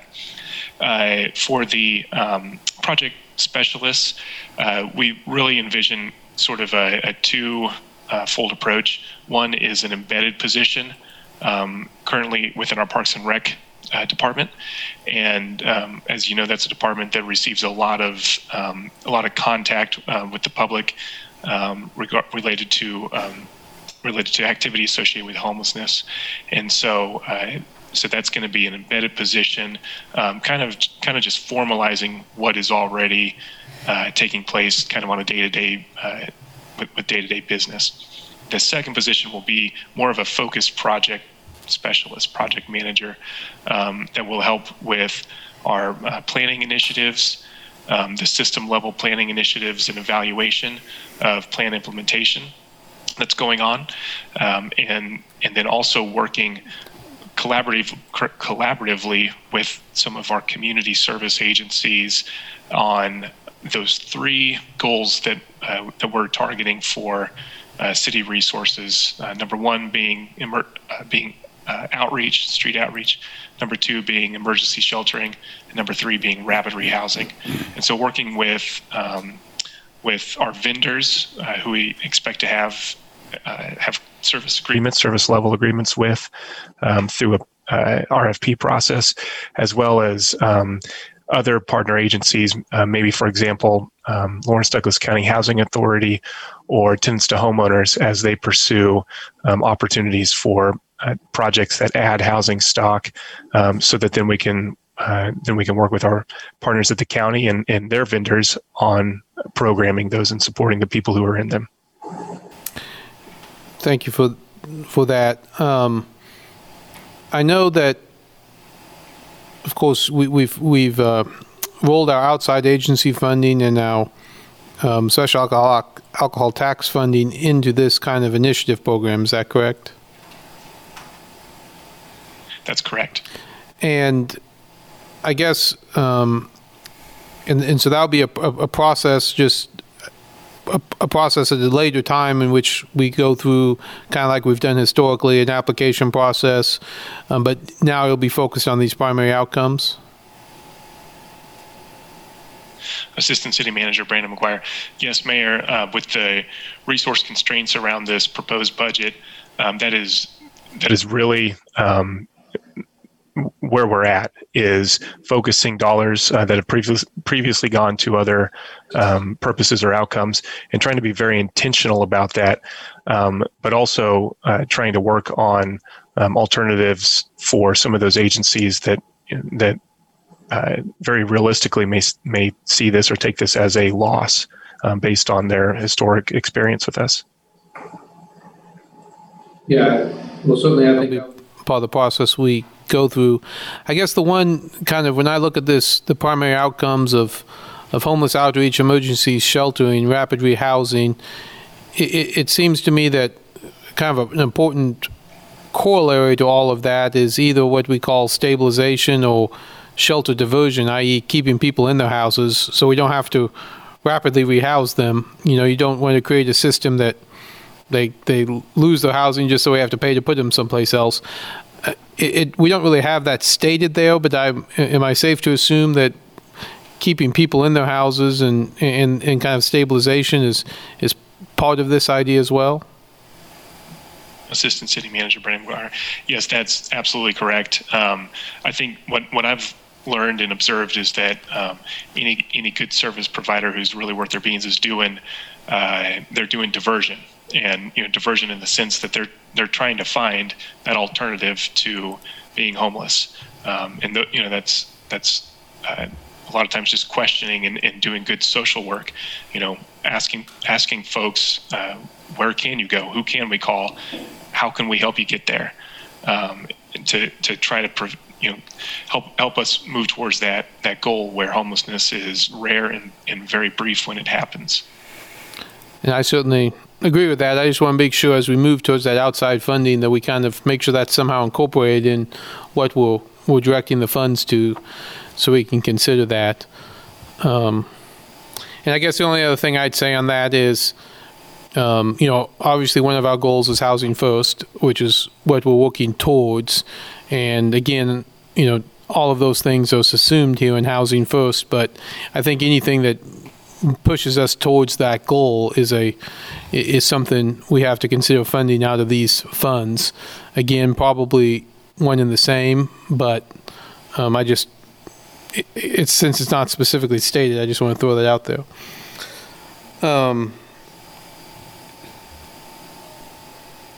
okay, that's all my questions. Mayor? Yep. May I ask one more question? Of course. So one of the questions that we're looking at this evening is um, the recommendation that the mill levy remain flat. And I know, Craig, you like to bring us options, and I'm just curious because I think that it's something that is important to understand. And this is my assumption that if the commission were to say we want to reduce the mill levy, that any of those positions, for example, or some of our CIP items would be removed from our list of to-do. Um, and if we were to want to increase the mill levy, um, and obviously you're not asking for that, but are there some dreams that could be realized in that, or is that just we would do more of what we're doing um, that that we're reducing as a result of not increasing the mill levy? Uh, thanks for the question. I mean, it, It, it goes back to what I said, there, there are millions of options, and I'm not dodging, I'm just saying that we, if, if we were facing uh, increased opportunity, um, we would, we would want to, I could offer some options on how, how we think that, that, those next incremental um, moves would best fit what we understand. Um, You certainly uh, will have uh, very important perspectives related to that, and the community would as well. Um, And likewise, if we wanted to, if we wanted to be, uh, reduce uh, our, what we're proposing to, to spend here to match a lowered tax um, rate, we, we would offer some alternatives uh, using the same process. So the lowest priorities we would try to address, and um, if we, if we could uh, improve where we're at, we would offer the highest priorities. Thanks. Other questions before we open it to public comment? Uh, I was going to say, I, I like Commissioner uh, Boley have some um, things in the CIP that I would love to bandy about with you, but I think I'd rather hear public comment and make that part of our comments if that works. Yeah, I think that's great. Let's go ahead and open it up to public comment. Um, first, we'll ask for public comment to people here and then folks online. So, any person here would like to make public comment?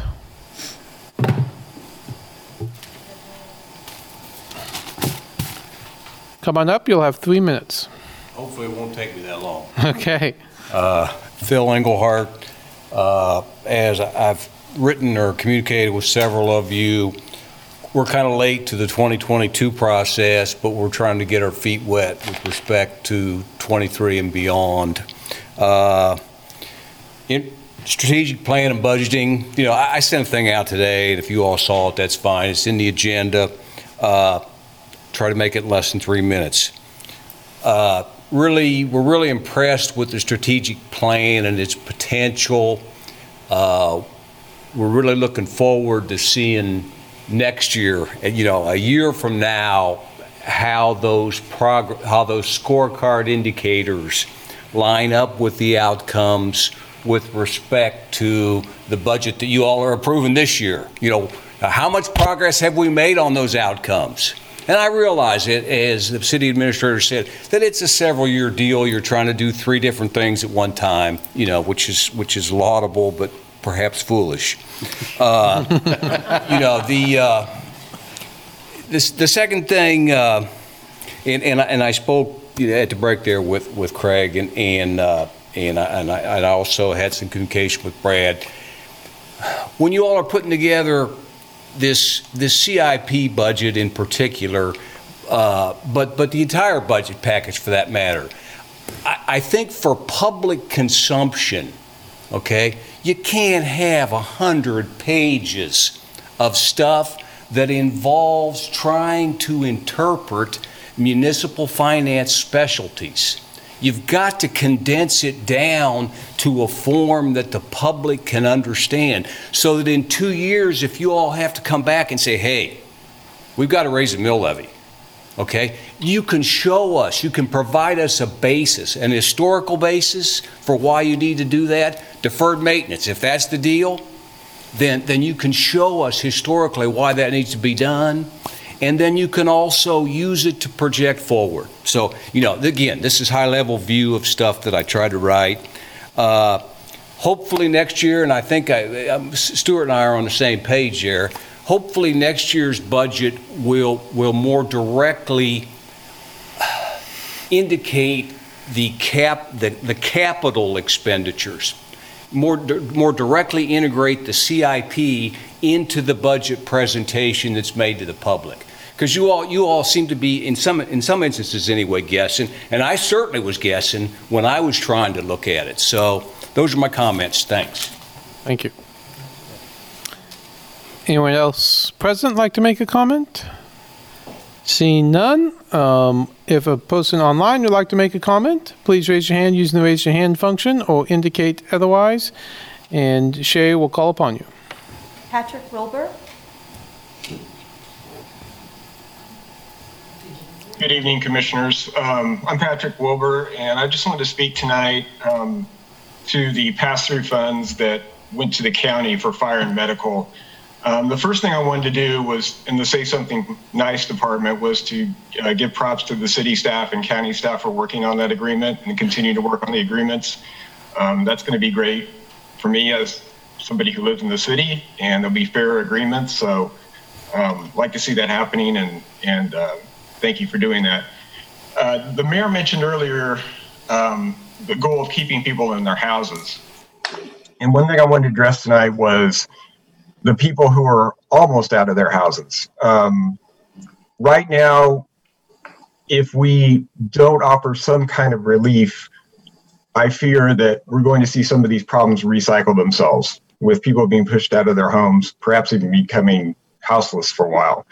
Um, I would like to see the city commission redirect those funds that were passed through the county to the taxpayer. Certainly, there was a draft budget in mind before that agreement was made. And since those funds went directly to the county, the county obviously is planning on raising uh, their mill levy, which is going to hit all of us. And it's going to be tough for people who to take on that raise plus something that remains flat at the city level because, as you know, property valuations are going up quite a bit right now. So it is a tax rate. Flat mill levy is a tax raise, as we know. Um, so what I'm asking you to do is to find in a $383 million budget, is to find about two and a half million that you can live without for a year and return that savings to the taxpayers and make sure that all of us are able to pay the bills and all of us can stay in our homes. And next year we can reevaluate this, but um, I'm not sure people can take on a tax raise at this point after the year we've had. Thanks. Chris Flowers. Hi, um, this is Chris Flowers, and I just I'd like to kind of echo those those comments that he just made, but also um, I, I sent in stuff, so I I'm not going to really go on that, but I just um, want to add that um, we just gave some of our top, like we just let let it be so that our some of our employees no longer have to live in Lawrence. Can that be their raise for this year? Because we've already given them something to be competitive with the other cities. And also, I was looking on open payrolls and like that that you can look at like the top 100 like paid employees of each city and stuff and then it gives like rankings and when it comes to like Topeka, um, like when it comes to highest paying cities, we're ranked 152nd, but Topeka is like 168th, Manhattan's 258th, Wichita's 272. Um, it's only when you go and look at the Kansas City suburbs, like they're the ones that are paying more than us, but the rest of the state they're paying less. So I was also just thinking if we're not making our employees live here anymore, are there any jobs that we can that we can let people to co- commute like maybe once or twice a week from and they do the rest of the work from home like if we can do that then we can let some of our employees go to the suburbs, but then we can go after like Topeka and Manhattan. If they only have to come here like once a week, we can be paying them less because then we're compete. We need to learn how how do we compete with the rest of the state and take their employees when the Kansas City suburbs take ours. So I think that's something you all should like start thinking about seriously because if we just have that pandemic and we're learning you you can do stuff from home then we we could really get a leg up on some of the other cities. And also we do need to raise all our employee wages to be living wages. Like you were talking about lifeguards earlier. If they were paid living wages i don't think there would be a lifeguard shortage and also, I just have a quick question: Is are are we giving any money to um, Live Well, the the organizations that that's pushing anti-tobacco on us? I, I don't know if we are or not. I didn't see anything in the in the budget about it, but I, I was just curious. So thank you. Michael. Hi, I'm Michael Allman. Um, I have three areas that I'd like to address before um, staff or whoever gives a response. Uh, First of all, on page 58, um, the, the position, the new position, sustainability analyst, what department would that person be in? And then secondly, uh, the, the word sustainability, does that mean that, that squirrely term like sustainable growth or economic sustainability? Or, I mean, it's, it's played with so much. It really should mean ecological sustainability. And I don't know how it's implied in this case, and I'd like to know. Um, secondly, the vehicle replacement program in the capital improvements plan. Um, generally, vehicles are replaced on a 12 to 15 year cycle. Um, we have 14 years before the city reaches 100% renewable energy. It seems like we ought to be addressing electric vehicles in a lot of our replacements. And the low hanging fruit I would see in that would be the police interceptors. Uh, there are Tesla cars right now being used in Great Britain and elsewhere that are working very well as police interceptors. Um, but thirdly, um, during the street maintenance discussion back on May 14th, the mayor had indicated that he, that the commission would like to keep their options open on whether to fund the Atchison Creek Trail in this budget. Um, from all indications, the negotiations with KU and Evergy seem to be going pretty well, although the city engineer has indicated that he hasn't negotiated KU to pay any money to a trail that they have in their 10 year plan. So that funding of 573,000, which is indicated as unfunded in the capital improvements plan, I think we better negotiate more strongly, maybe get somebody else to negotiate that with KU so that they pay their fair share for a trail that they've indicated that they want to take place. So that's my comments, and I appreciate if somebody might provide some insights, some answers into that. Thanks a lot.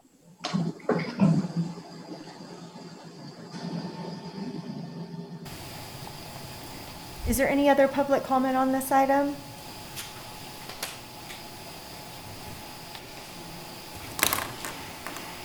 Chad Osdale? Good evening. I uh, could be wrong, but I did not hear anything uh, about merit pool funding. I assume that that means there is none. Uh, second, uh,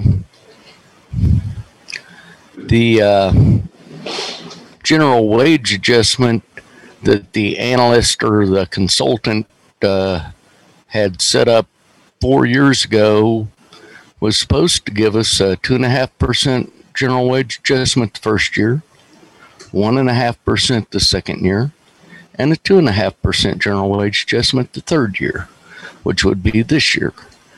And you found a nice way of saying that you're going to cut our uh, two and a half percent in half by saying it's going to be spread out over two years. But uh, you cut the one and a half percent last year to a half a percent. You're going to cut this one in half to what, one and a quarter? Uh, do we have any chance of getting that 1% that you den- denied us last year back? Or is that just gone? I mean, it's just what you agreed to. No reason to follow an agreement, is there? Uh, if there was something I could have changed on the budget, it would be funding to the merit pools and two and a half percent general wage adjustment in full, not cut in half.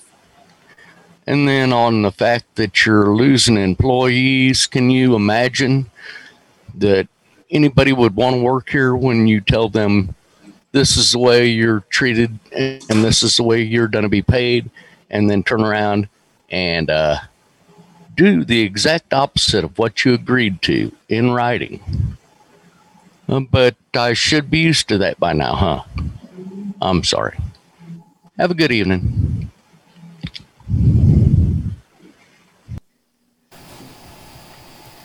Is there any other public comment on this item?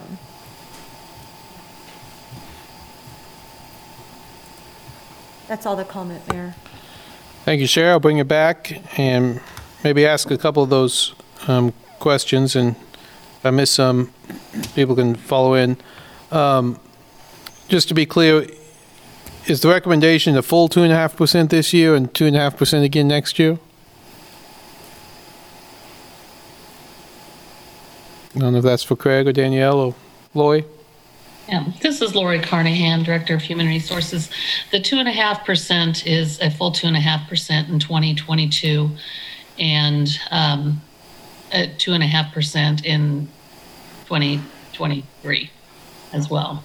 Um, and there, there is, uh, we have separated the um, structure of the pay plan from the performance at this point in time as the consultant did recommend until we were able to really fully fund that that we should do some of our other things first and we will be working on getting people placed inside those pay grades where they should be both in 22 and in 23 to finish up the recommendations And so, and so again, I think your second answer was that there is no merit pool, right? Just to be clear, to answer his question.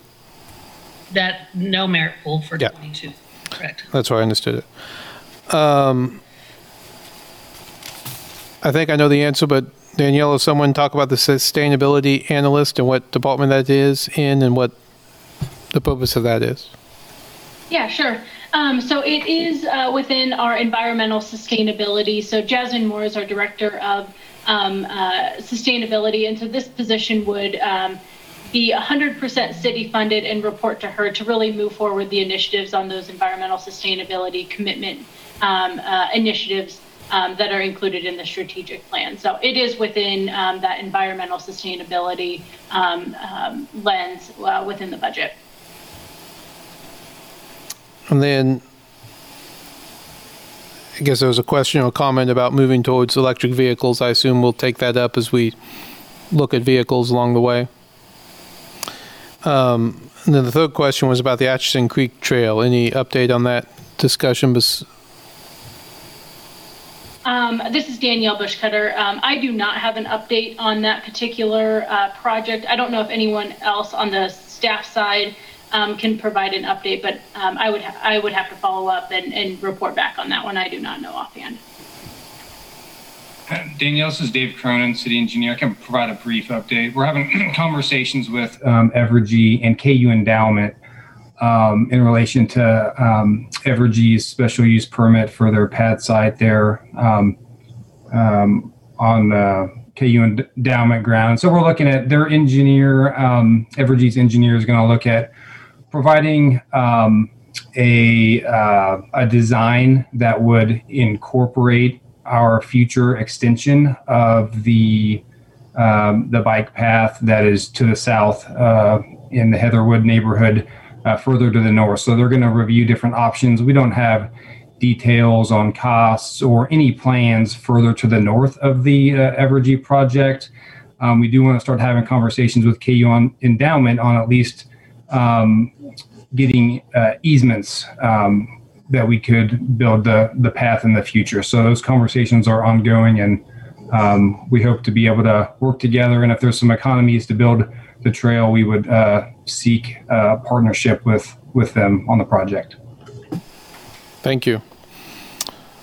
Okay, other commissioners have questions, Uh, excuse me, comments? Yeah, go ahead. Chris had a question about whether Live Well Lawrence was funded through this budget.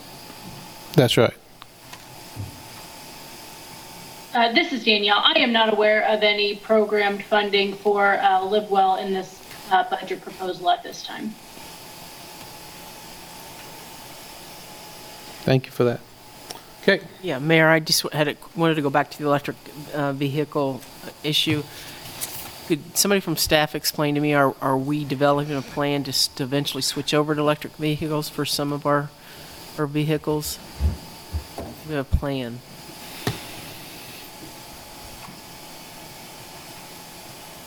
This is Danielle. I would, I saw Mike, you uh, just popped on. I would, I would pass that over to um, some of our municipal services and operations staff that will be able to provide a lot more detail on that. Sorry. um, Mike Deputy Director for Municipal Services and Operations. Um, right now, we're in the process of developing um, an RFP that will go out looking for a consultant to help us um, develop a, um, a transition plan from the fleet as it is today to where we want to be in the future that's more um, efficient and alternative sources um, but yet will still meet the technology that's available today and what we expect to have in the future, as well as look at you know planning for that infrastructure that we need um, to be in place in order to to be able to handle those um, different types of vehicles, whether it be EV or um, otherwise. And so right now we're in the process of, of developing that um, request for proposals. Thank you, Mike.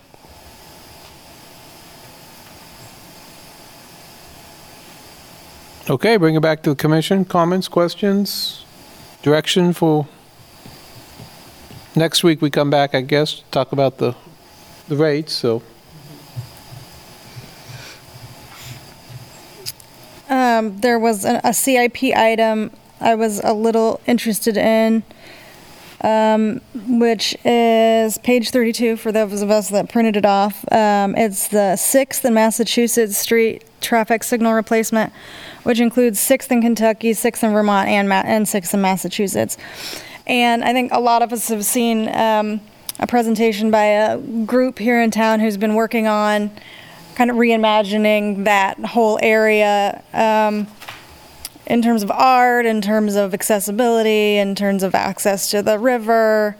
Um, uh, and so I, I do see here some pretty specific um, uh, direction from staff that it it needs to be updated. I just also want to be sure that we don't, um, you know, if we get a public-private partnership going and there's lots of momentum on this, and I feel like there is right now, um, that we don't uh, buy something we're gonna rather had done something different a year later.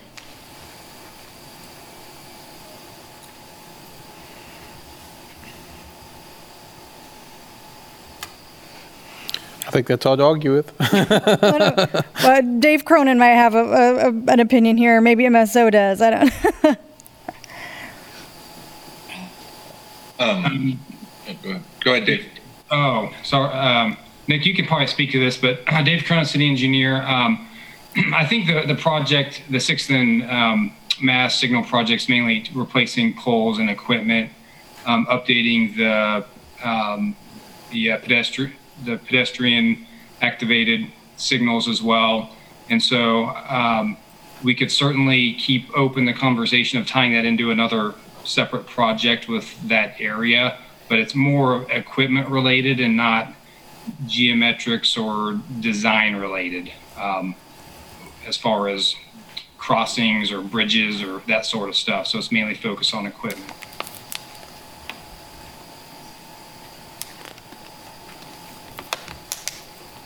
Um, and then my other question, not surprisingly, going to be sidewalk related. um, uh, and I'm sure, oh, there he is, Jake's here. Um, the amount of money, and I think it was the same this year, I'm not sure, um, that um, you tend to budget for these CIP items for um, uh, sidewalks. So there's one for each year 22, um, 23, 24, 25. Um, uh, it's the same for every year that that you put it here, but I'm unclear what that's based on. As far as I know, we have still not gotten our data back. Um, I think we were hoping to get it in October, and I, I, I wondered how you came upon this number. Dick Baldwin, Engineering Program Manager. Um, Commissioner Shipley, I'm not sure I have a real good answer for you. Uh, I feel like this is the, the budget that was initially established and we've just been carrying it over. Um, maybe somebody else can elaborate.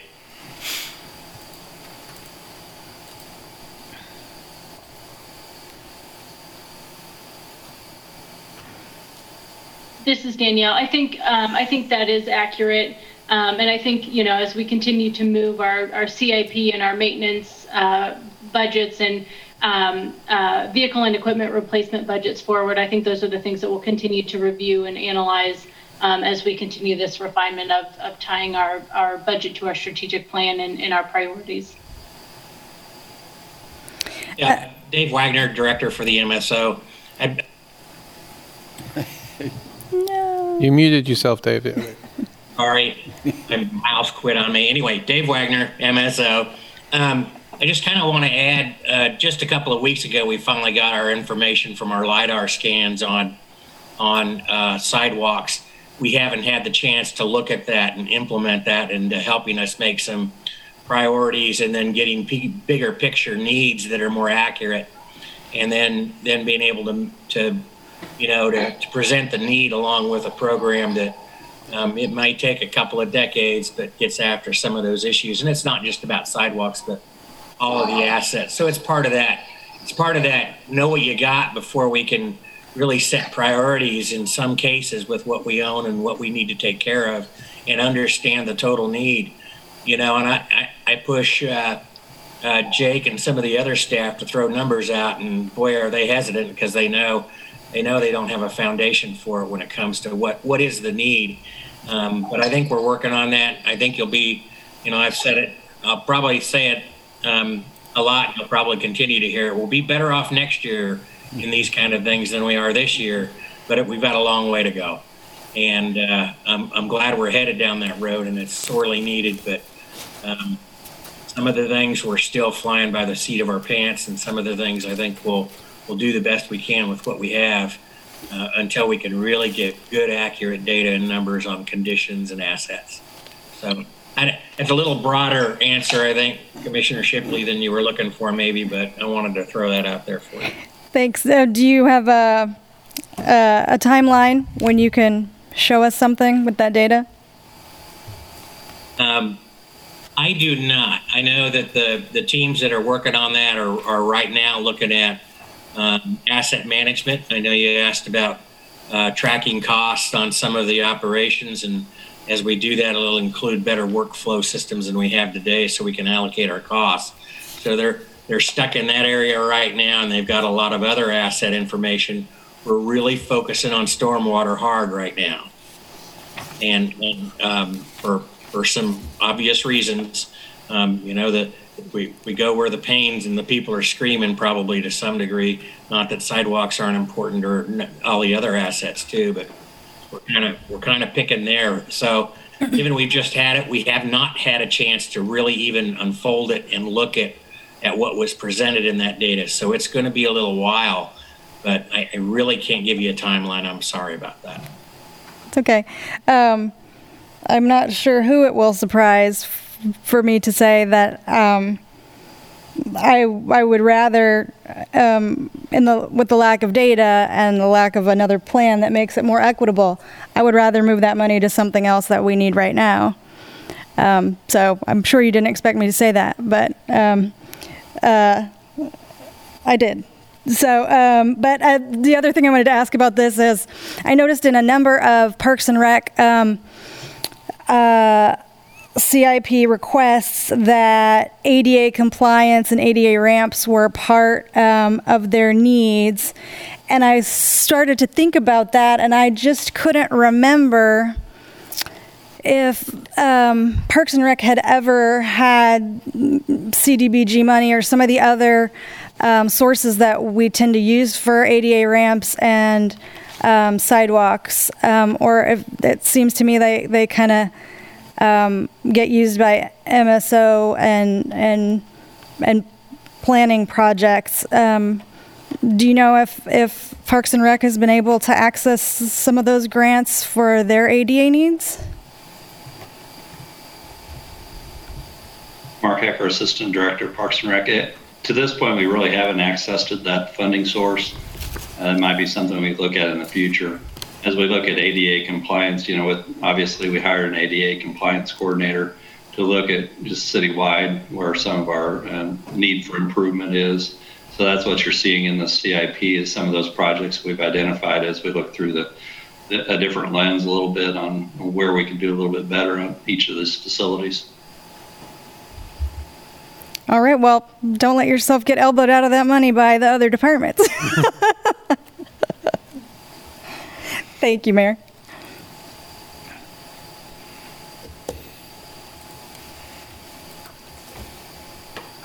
Anything else?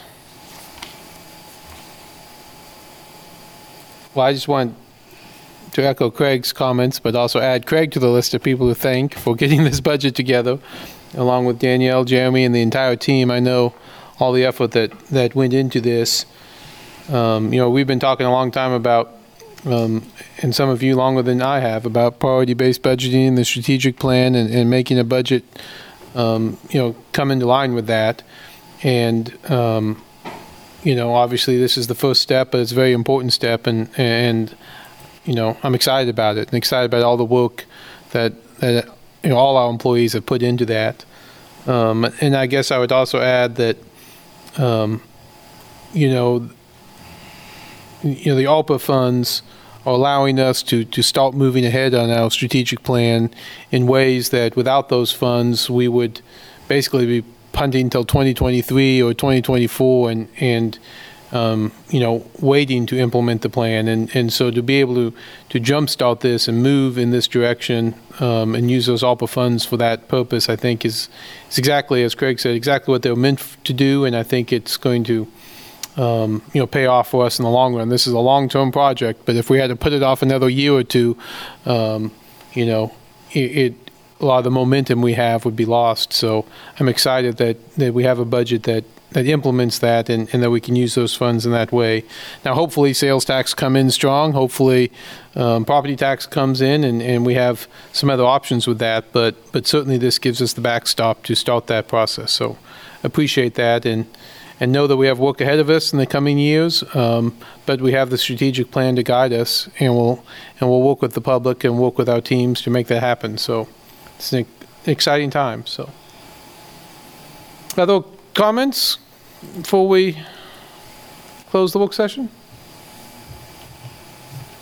Seeing none, we'll close the work session and move to commission items.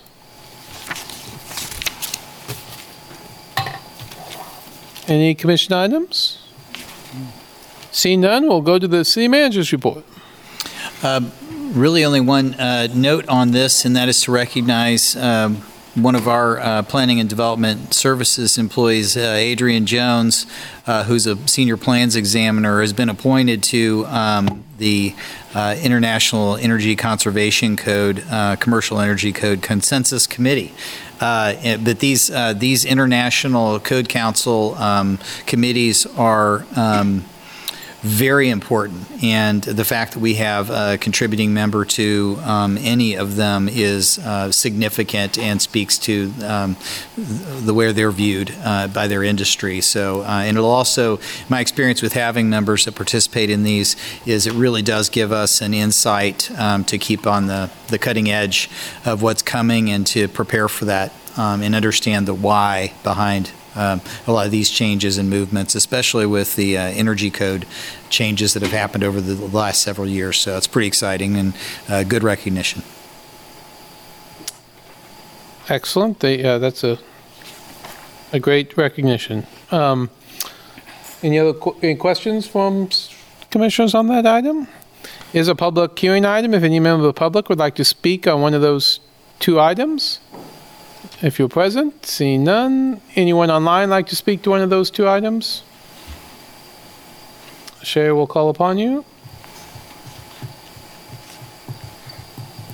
There's no public comment, Mayor.